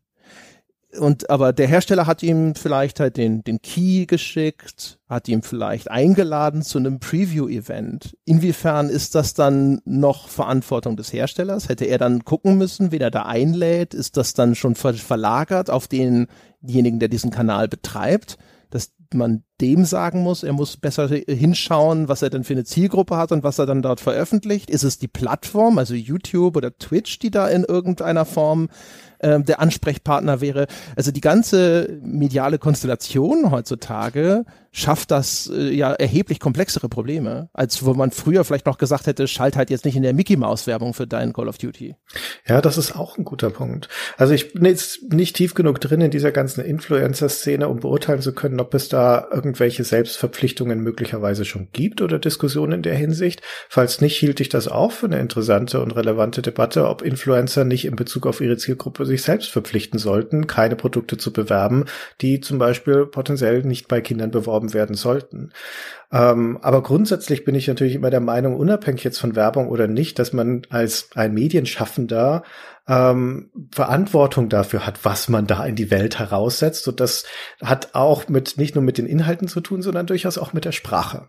Ja, und gerade wenn man ein eher jugendliches Publikum hat oder vielleicht sogar ein minderjähriges Publikum, ist es besonders wichtig, dass man auch darauf achtet, was für eine Sprache man verwendet. Klar, ne? Die, auch da ist die Konstellation natürlich immer, also die ist grundlegend gefährlich, sage ich mal, weil der Influencer heutzutage verdient ja häufig sein Geld damit, dass er entweder ein Werbekanal ist oder sogar selbst Dinge vertreibt und äh, sag mal sich zu von einer, einer einer Sprache zu enthalten, die zu Käufen führt, sei es im eigenen äh, Shop oder bei anderen, ist ja bisschen geschäftsschädigend. Hm. Da ist die Frage, ja. wie viele sind bereit, freiwillig diesen Schritt zu gehen? Interessantes Dilemma, in der Tat. Und das ist ja jetzt immer noch alles nur auf der Ebene des Jugendschutzes. Also man könnte theoretisch auch legitimerweise ja jetzt noch den ganz großen Bogen spannen und fragen, wieso ist das nur auf Kinder bezogen? Wieso ist es gesellschaftlich überhaupt akzeptabel, dass Werbung existiert, die irgendeine Art von manipulativer Strategie verfolgt, sei es durch, äh, keine Ahnung, eine sexuell äh, eine verführerische Bildgebung oder sonstiges. Wie ist, was gewinnt die Gesellschaft dadurch? Und sollte sie sich nicht insgesamt einfach entscheiden und sagen, so, nö, Werbung soll halt einfach nur sagen, das gibt es und soll nicht, darf nicht lügen, darf nicht irgendwelche äh, manipulativen Bildsprachen benutzen und sonst irgendwas. Das ist, das ist ja schon sehr idealistisch. Das ist vielleicht auch ein bisschen viel verlangt, weil Werbung natürlich letztendlich schon darauf hinauslaufen möchte, glaube ich, eine Sehnsucht zu wecken, ein Bedürfnis zu wecken, den Wunsch zu wecken, etwas haben zu wollen. Aber warum ist das okay? Also das ist ja eigentlich, also man ist es gewohnt, das ist akzeptiert. Aber warum soll irgendwas existieren dürfen, das irgendwelche Wünsche in mir weckt? Wieso darf es mir nicht einfach nur nüchtern präsentieren, was dein Produkt ist und was es ja, kann? Aber aber was ist dann das Problem damit? Gerade wenn wir jetzt bei über erwachsene Menschen reden, wir sollten ja eigentlich in der Lage sein, unsere Selbstregulation ja, und äh, uns da insoweit unter Kontrolle zu haben, dass wir solchen und solchen Wünschen auch entsagen können und uns dem entziehen können oder trotzdem eine vernünftige Entscheidung treffen, wenn wir zum Beispiel nicht das Geld haben, um etwas zu kaufen. Äh, das ist bei Kindern insofern ja auch nur deswegen ein Problem, gar nicht unbedingt, weil man bei Kindern da auch Kaufwünsche weckt. Also das, wie gesagt, es gibt ja genügend Werbung an Kinder. Und wenn die da das Lego-Set oder Playmobil-Set oder irgendwelche Autos oder was weiß ich alles ähm, gerne dann auf ihren Weihnachtszettel schreiben wollen, naja, dann ist es so. Als ich glaube, dass es zum Kindsein auch dazugehört, ganz zentral dazugehört, auch Wünsche zu haben, Dinge haben zu wollen, was nicht unbedingt heißt, dass man sie dann auch bekommt. Ja, das ist die andere Geschichte. Ähm, das, was das Problematische daran ist, ist potenziell Schwächen von Kindern auszunutzen, die noch auf Unmündigkeit zurückzielen oder äh, zielen, zurückzuführen sind oder ähm, darauf, dass sie noch nicht unbedingt voll geschäftsfähig sind oder unbedingt qualifizierte Entscheidungen treffen zu können. Zum Beispiel, wenn es darum geht, ihr eigenes Geld auszugeben oder das Geld ihrer Eltern auszugeben oder sowas. Und das soll jetzt unter anderem vermieden werden, indem eben nicht diese direkten Kaufappelle ähm, gemacht werden dürfen. Ob das jetzt so ein effektives Werkzeug ist oder nicht, ha, so eine effektive Einschränkung, das sei nochmal dahingestellt. Aber aber ne, die grundsätzliche, das grundsätzliche Problem ist, glaube ich, nicht die Art der, also die Botschaft an sich oder das Wunsch zu wecken oder sowas, sondern es ist halt, es sollen nicht gezielt Schwächen von Kindern ausgenutzt werden. Das ist schon klar. Ich fand es nur schon immer relativ interessant, so über das Ding so auf dieser grundsätzlichen Ebene nachzudenken. Ich finde es gar nicht so eindeutig. Wir sprechen ja häufig darüber zum Beispiel, inwiefern zu, gerade die ganzen Werbebotschaften Einfluss nehmen auf sowas wie Körperbilder. Äh, ob sie Einfluss hm. nehmen auf ein Verständnis davon auch, was muss ich besitzen, um immer äh, irgendwas gesellschaftlich darzustellen, Status zu haben äh, und so weiter und so fort. Es gibt Untersuchungen, wo ich, äh, weiß ich nicht, die sind ein bisschen fragwürdig. Ich würde sie jetzt erst nur mit einem so einem großen Körnchen Salz, aber es gab äh, Studien, die geguckt haben, ähm, was passierte denn, als das Fernsehen dann in äh, Verbreitung kam, in äh, also nach und nach die Ortschaften in den USA vom Fernsehen erschlossen wurden. Und ursprünglich wurde wurde da in der Studie gesagt, so ja, sehen Sie die Gewalt im Fernsehen als das Fernsehen kam, nahmen auf einmal Gewalttaten zu, Verbrechensraten gingen hoch. Und dann hat man später nochmal geschaut, ähm, weil die erste Studie hat eigentlich gesagt, das ist das, das ist das böse Fernsehen, das den Leuten diese ganze Gewalt zeigt und sie verroht. Und später wurde festgestellt, die Verbrechensraten, die da hochgehen, sind dann Sachen wie Diebstähle und so, weil die Leute auf einmal lauter Dinge sehen, die sie gerne hätten. Und sie haben aber nicht die Mittel dazu. Mhm. Ja, also wie gesagt, da die, die, die Studie, die das ursprünglich ausgelöst hat, schon fragwürdig war, weiß ich nicht, wie gut diese Rückschlüsse dann in, im Nachgang tatsächlich irgendwie glaubhaft sind. Aber auch sowas ist zumindest jetzt nicht logisch völlig absurd. Ähm, und dann kommt ja sogar noch hinzu sowas wie, ähm, es gibt Leute, die haben auch eine Impulskontrollstörung. Und wenn der normale mündige Erwachsene sicherlich damit umgehen können sollte, das ist ja immer ein Spektrum. Und wie viele Leute, die damit nicht umgehen können, sind okay und die müssen mhm. das hinnehmen, damit etwas wie Werbung existieren kann. Das, welchen Vorteil bietet Werbung, dass auch nur zwei Leute okay sind? Es muss ja ein Gegengewicht da sein. Es muss ja ein, einen Existenzgrund geben, der so überzeugend ist, dass wir sagen, ja, selbst die Leute, die Schwierigkeiten damit haben, damit umzugehen im Erwachsenenalter, das ist ein Kollateralschaden, den wir hinnehmen müssen, weil hier irgendwo eine erhaltenswerte Freiheit für Werbung existieren muss und so. Also, weiß nicht, ich finde, das Thema ist relativ komplex. Ja, und wir haben das Tor jetzt sehr weit aufgemacht. Ja, ja diesem Thema. Weiß. Also, wenn man es zurückführen möchte auf den Ausgangspunkt, dann wäre das vielleicht äh, die Botschaft. Es lohnt sich, glaube ich, darüber nachzudenken, wie Werbung funktioniert, an wen sie sich richtet und was sie auslösen möchte. Und das gilt eben insbesondere auch für Spielewerbung. Das ist korrekt. Na dann, dann bleibt uns jetzt nur noch unser Spiel des Monats, Christian. Ja, nach dem großen Fass, das wir aufgemacht haben, ist das ja dann schon wieder, müssen wir jetzt irgendwie wieder ein bisschen runterkommen auf den Boden. Ähm, ja, wobei, das ist aber auch ein großes Spiel. Ein großes, großes Spiel, das wir hier besprechen. Weil ich sehe seh jetzt schon die Ernüchterung gleich, wenn wir den Titel sagen. Auf den Boden kommen, Christian. Alles, was irgendwo losgeschleudert wird, muss oh. ja auch wieder zu Boden fallen.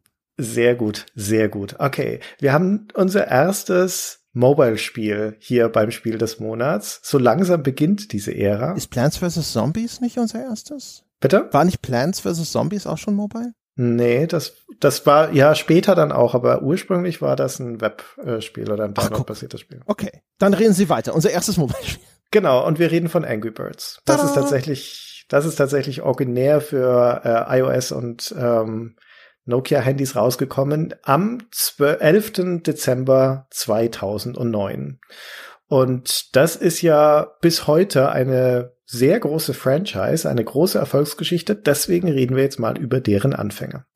Kompletter Irrsinn. Ist auch eines meiner ersten Mobile-Spiele, die ich länger gespielt habe. Damals ja, auf einem iPod Touch. Mhm. Ich glaube, vielleicht habe ich Doodle Jump noch vorher gespielt. Bei mir war das erste Mobile-Gerät ein iPad und äh, da habe ich die HD-Variante von Angry Birds war glaube sogar die erste App, die ich runtergeladen habe. Unter anderem auch mit Doodle Jump und Cut the Rope und sowas. Das war dann schon 2010. Genau. Also bei mir waren es Doodle Jump, Angry Birds und Flight Control. Das waren meine ersten Mobile-Spiele. Sehr gut. Und aber Angry Birds war auf jeden Fall dabei, immer. Ja.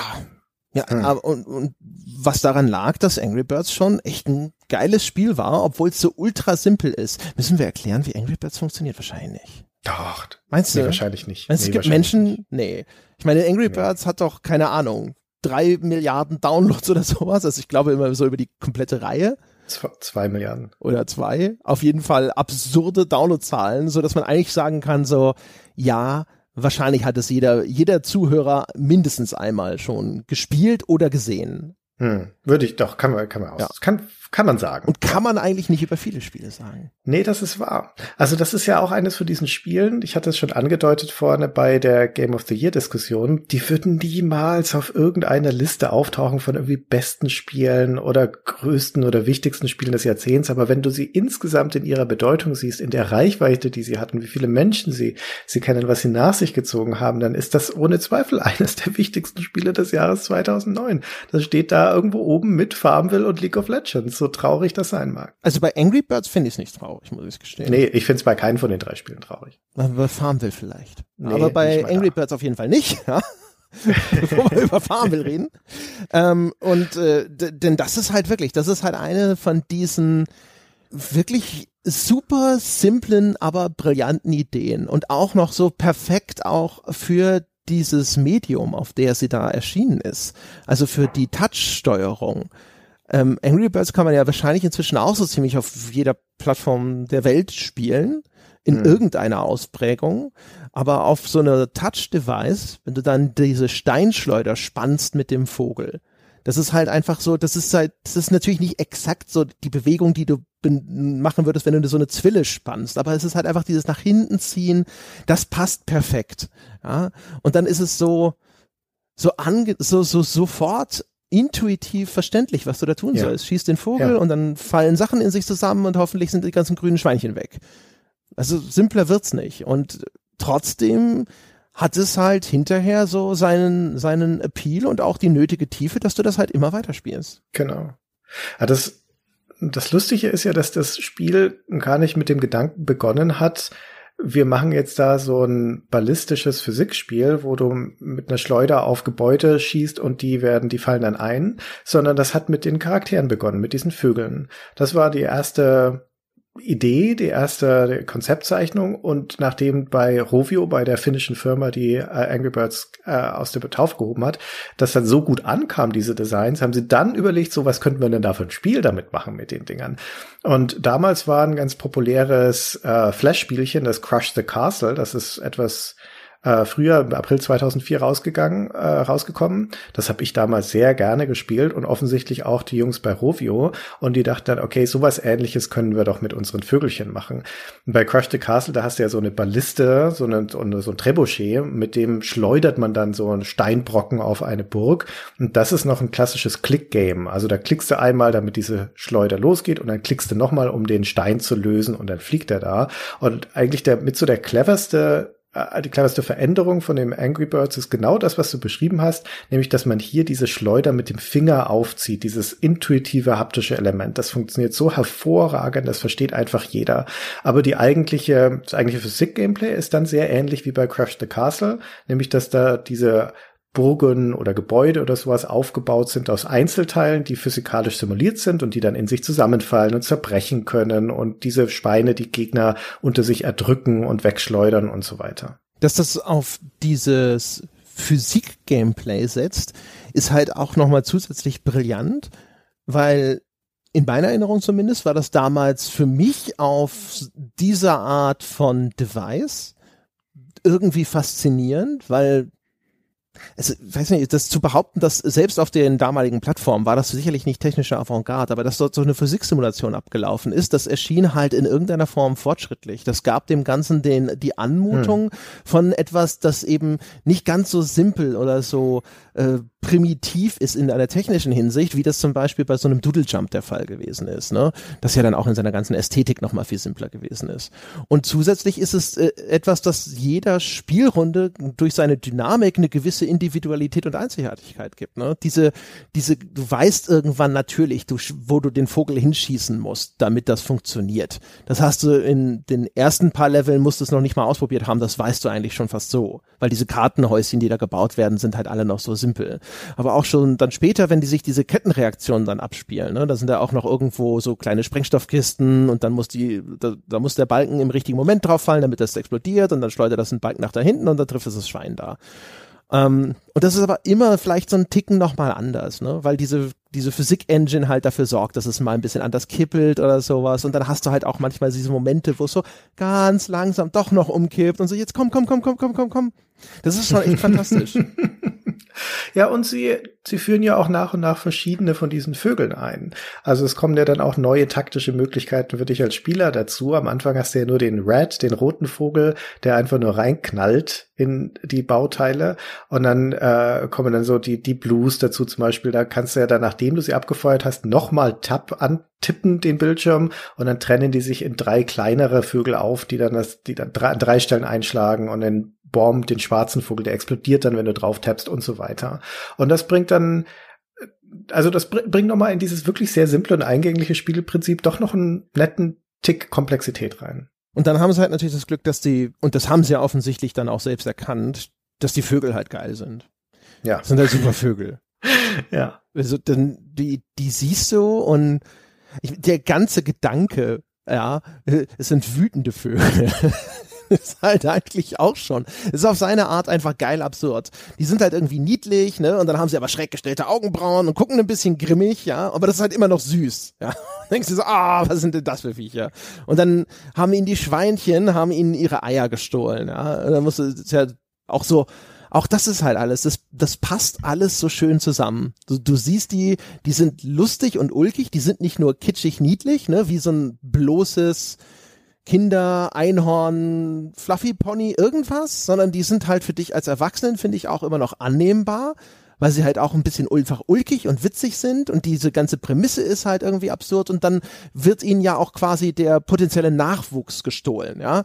Das heißt, du übst ja eigentlich Eltern, elterliche Fürsorgepflichten aus. Das ist ja sogar ein sehr erwachsenes Motiv. Ah, das war wirklich sehr clever, auf diese Vögel zu setzen. Das ist was, was Spiele immer noch zu wenig beherzigen, glaube ich, wobei das inzwischen sich schon so langsam durchgesetzt hat, nämlich dass Charaktere sehr wichtig sind, wenn es darum geht, irgendwelche Marken aufzubauen oder Franchises aufzubauen. Ähm, und das ist eigentlich exemplarisch lehrbuchmäßig durchexerziert bei Angry Birds, weil Rovio ja sehr clever und auch sehr nach, nachdrücklich das in ziemlich schneller Geschwindigkeit zu einer Franchise ausbaut. Und zwar, indem sie in relativ schneller Folge weitere Spiele rausbringen, die dann aber halt neue Nischen besetzen. Erstmal fangen an mit anderen Szenarien, bei dem Angry Birds Seasons und Angry Birds Space. Dann kommen andere Plattformen dazu, Angry Birds Friends zum Beispiel, das explizit für Facebook gemacht ist. Sie setzen natürlich ihr Angry Birds für alle erdenklichen Mobile-Plattformen um.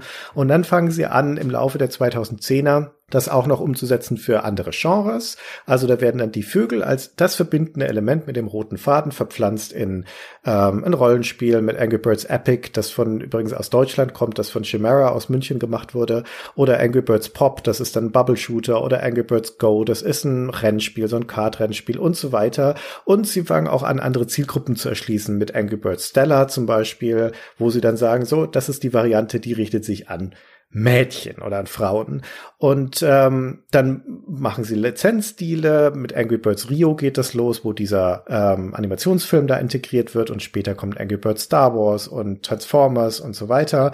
Und sie machen crossmediale Sachen, starten ihre eigene Animationsserie, machen bis heute zwei Kinofilme, aber vor allen Dingen Merchandise, Merchandise, Merchandise. Von Plüschtieren über das Brettspiel, über Lego-Sets und Softdrinks. Es gibt fast nichts, was du nicht mit Angry Birds bekommen würdest. Und das ist halt echt generalstabsmäßig über ein Jahrzehnt hin sehr konsequent zu einer riesigen Marke ausgebaut. Ist ja auch eigentlich quasi bis heute der Grundpfeiler des Rovio-Imperiums, oder? Was haben die denn noch? Haben ja. die inzwischen irgendwas anderes, das annähernd so erfolgreich ist wie Angry Birds? Äh, fällt mir aus dem Stegreif gar nicht ein. Ich glaube, Angry Birds ist schon immer noch ihr wichtigstes Standbein und auch gar nicht unbedingt die Spiele, sondern wie gesagt, diese, die Filme zum Beispiel waren ja beide super erfolgreich und das ganze Merchandise hat teilweise, glaube ich, stellenweise die Hälfte des ganzen Umsatzes ausgemacht von Rovio. Ähm, und die sind die, die haben auch ein Studio eingekauft in letztes oder vorletztes Jahr aber ich habe jetzt nicht gerade im Kopf, was denen noch Großes gehören würde. Das scheint ähm. wahrscheinlich dann auch so ein bisschen die Folge dessen, ne, dass, dass man, dass, dass, dass dieser visuelle Impuls am Anfang stand und wenn man jetzt dann da was drumrum äh, stricken kann, das dann so erfolgreich ist oder sowas, dann ist natürlich der Schritt zum Merchandise sozusagen relativ leicht. Ne? Dann sitzt du da mhm. und denkst dir so, ja, das Ding haben wir ja überhaupt erst angefangen, weil die Viecher so cool sind. Natürlich wollen wir die, äh, wollen die Leute Plüschtiere davon irgendwo in der Wohnung sitzen haben. Hm. Also sie sind ja auch einfach süß. Diese Charakter, dieses Charakterdesign ist schon wirklich stark. Und dadurch, dass sie auch noch wütende Vögel sind, hat sie auch noch diesen bisschen ironischen Twist. Das ist schon alles sehr zeitgemäß. Ja, das ist wirklich fantastisch. Also das ist so, es gibt aber auch, weiß gar nicht, gibt es noch was Vergleichbares? Ich meine, klar, inzwischen gibt es auch wahnsinnig viel Minecraft-Merchandise, aber das ist ja eigentlich eher eine Absurdität, dass das verkauft wird. Ist jetzt nicht so, dass. Ja, das ist nicht niedlich, ja. ne? Ja.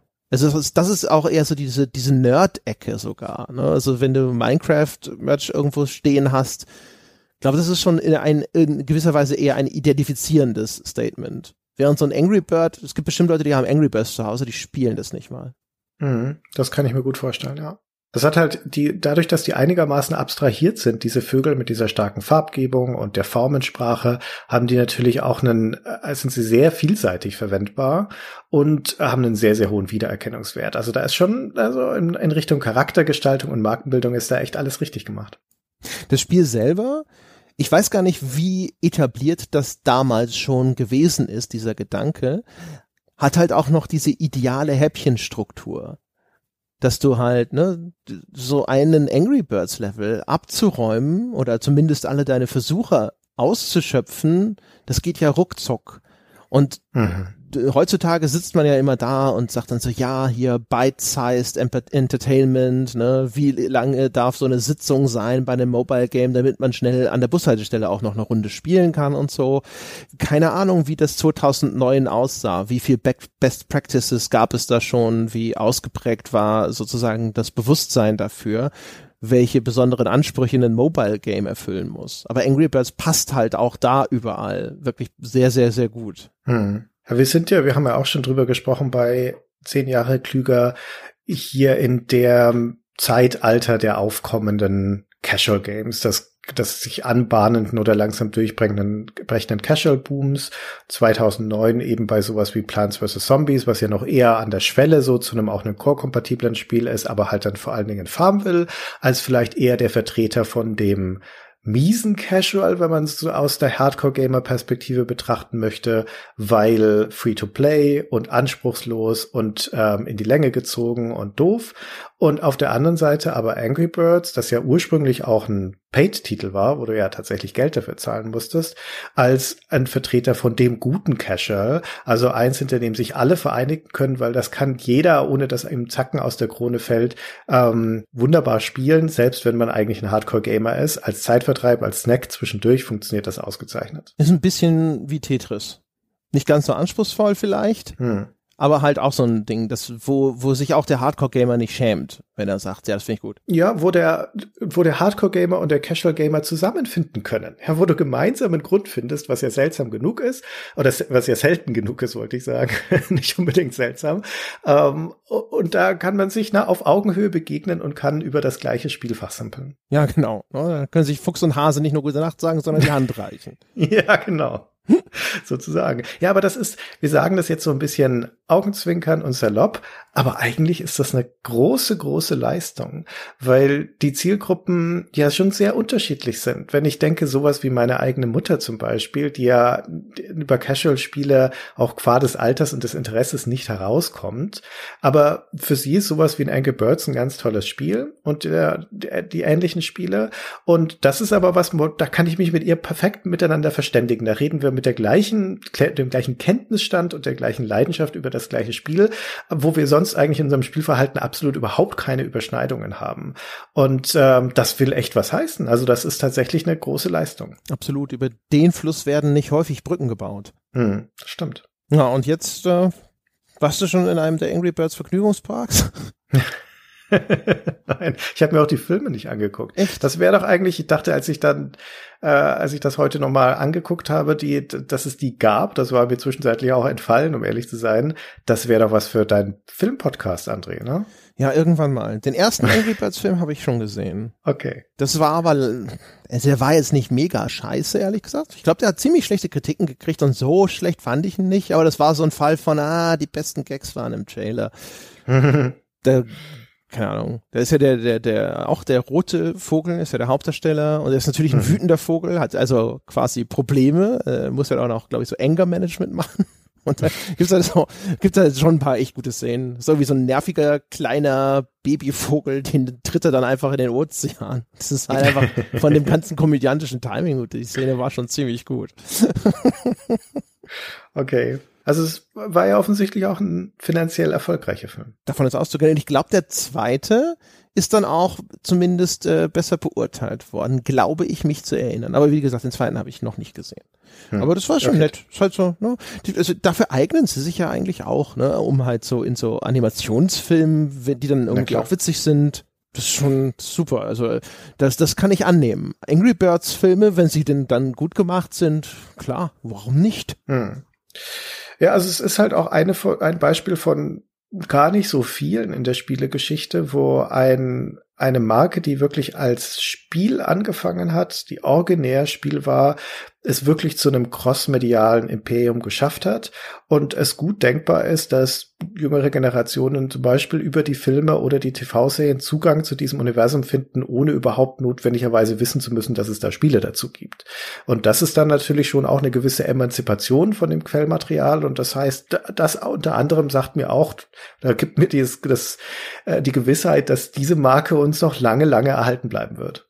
Verrückt auch, dass es halt, ne, ist, weiß ich nicht, ich glaube, man hätte das nicht so prognostiziert. Man hätte gedacht, so ja, die ersten, die dann crossmedial groß erfolgreich werden, das ist dann, weiß ich nicht, irgendwas anderes. Vielleicht hätte man Sims gesagt, wobei eigentlich nicht, weil wie willst du einen Sims-Film machen, aber vielleicht hätte man, keine Ahnung. Gar nicht so leicht, jetzt sich was auszudenken, ehrlich gesagt. Ja, du hast ja auch Beispiele bei Pokémon zum Beispiel. Ne? Das ist ja auch ein ganz, ganz typisches Beispiel dafür, wo das ganz genauso gut funktioniert hat. Ähm, und sogar noch eigentlich, Pokémon ist ja nochmal die zehnfach größere Marke als jetzt ein Angry Birds. Aber wenn du dann noch weitere Beispiele aufzählen möchtest, dann wird es, glaube ich, dann relativ schnell relativ dünn. Genau, Pokémon ist gut. Ja. Ja, dann, Christian, dann können wir ja jetzt das Jahr 2009 eigentlich abschließen und den Schlüssel wegwerfen.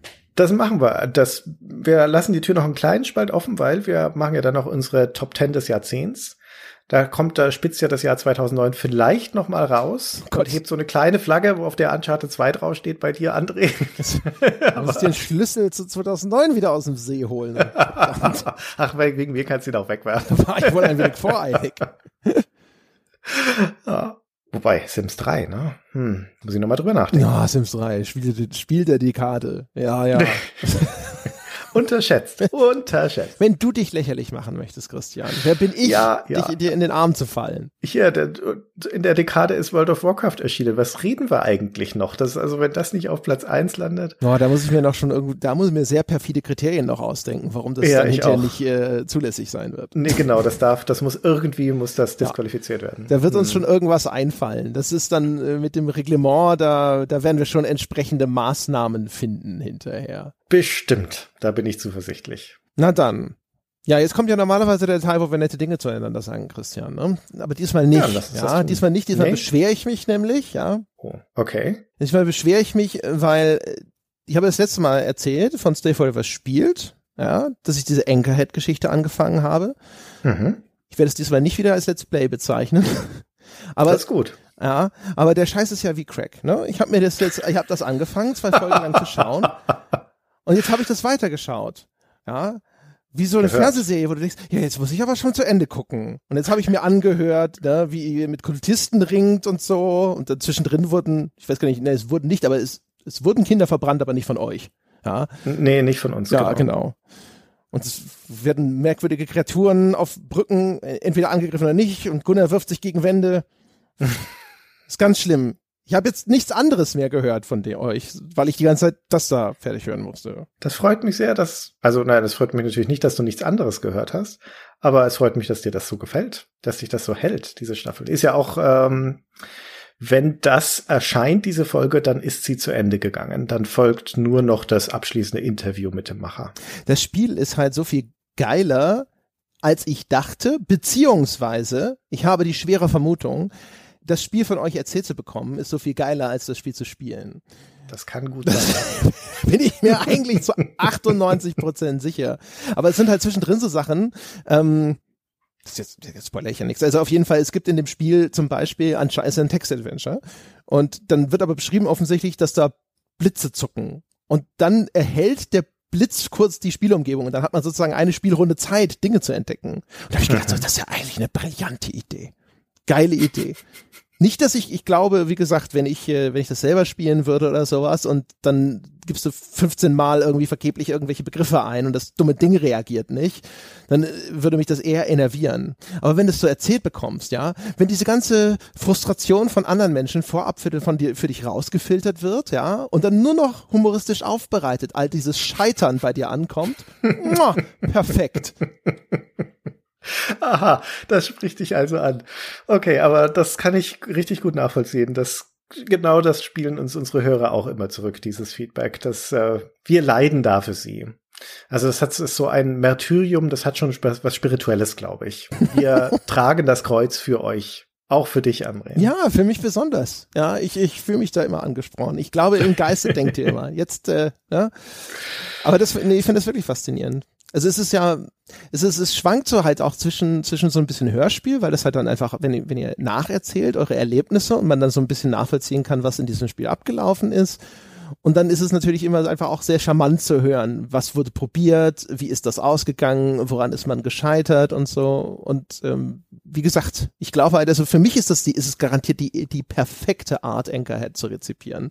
Ich würde es ums Verrecken nicht spielen wollen, aber ich habe mir super gerne angehört, wie ihr es gespielt habt. Sehr schön.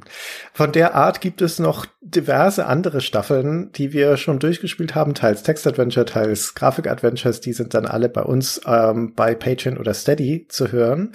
Und umgekehrt empfehle ich unseren ganzen Page, ähm, unseren ganzen Stay Forever Hören natürlich auch sehr euer The Pod Angebot, sowohl das offene als auch das hinter der Paywall.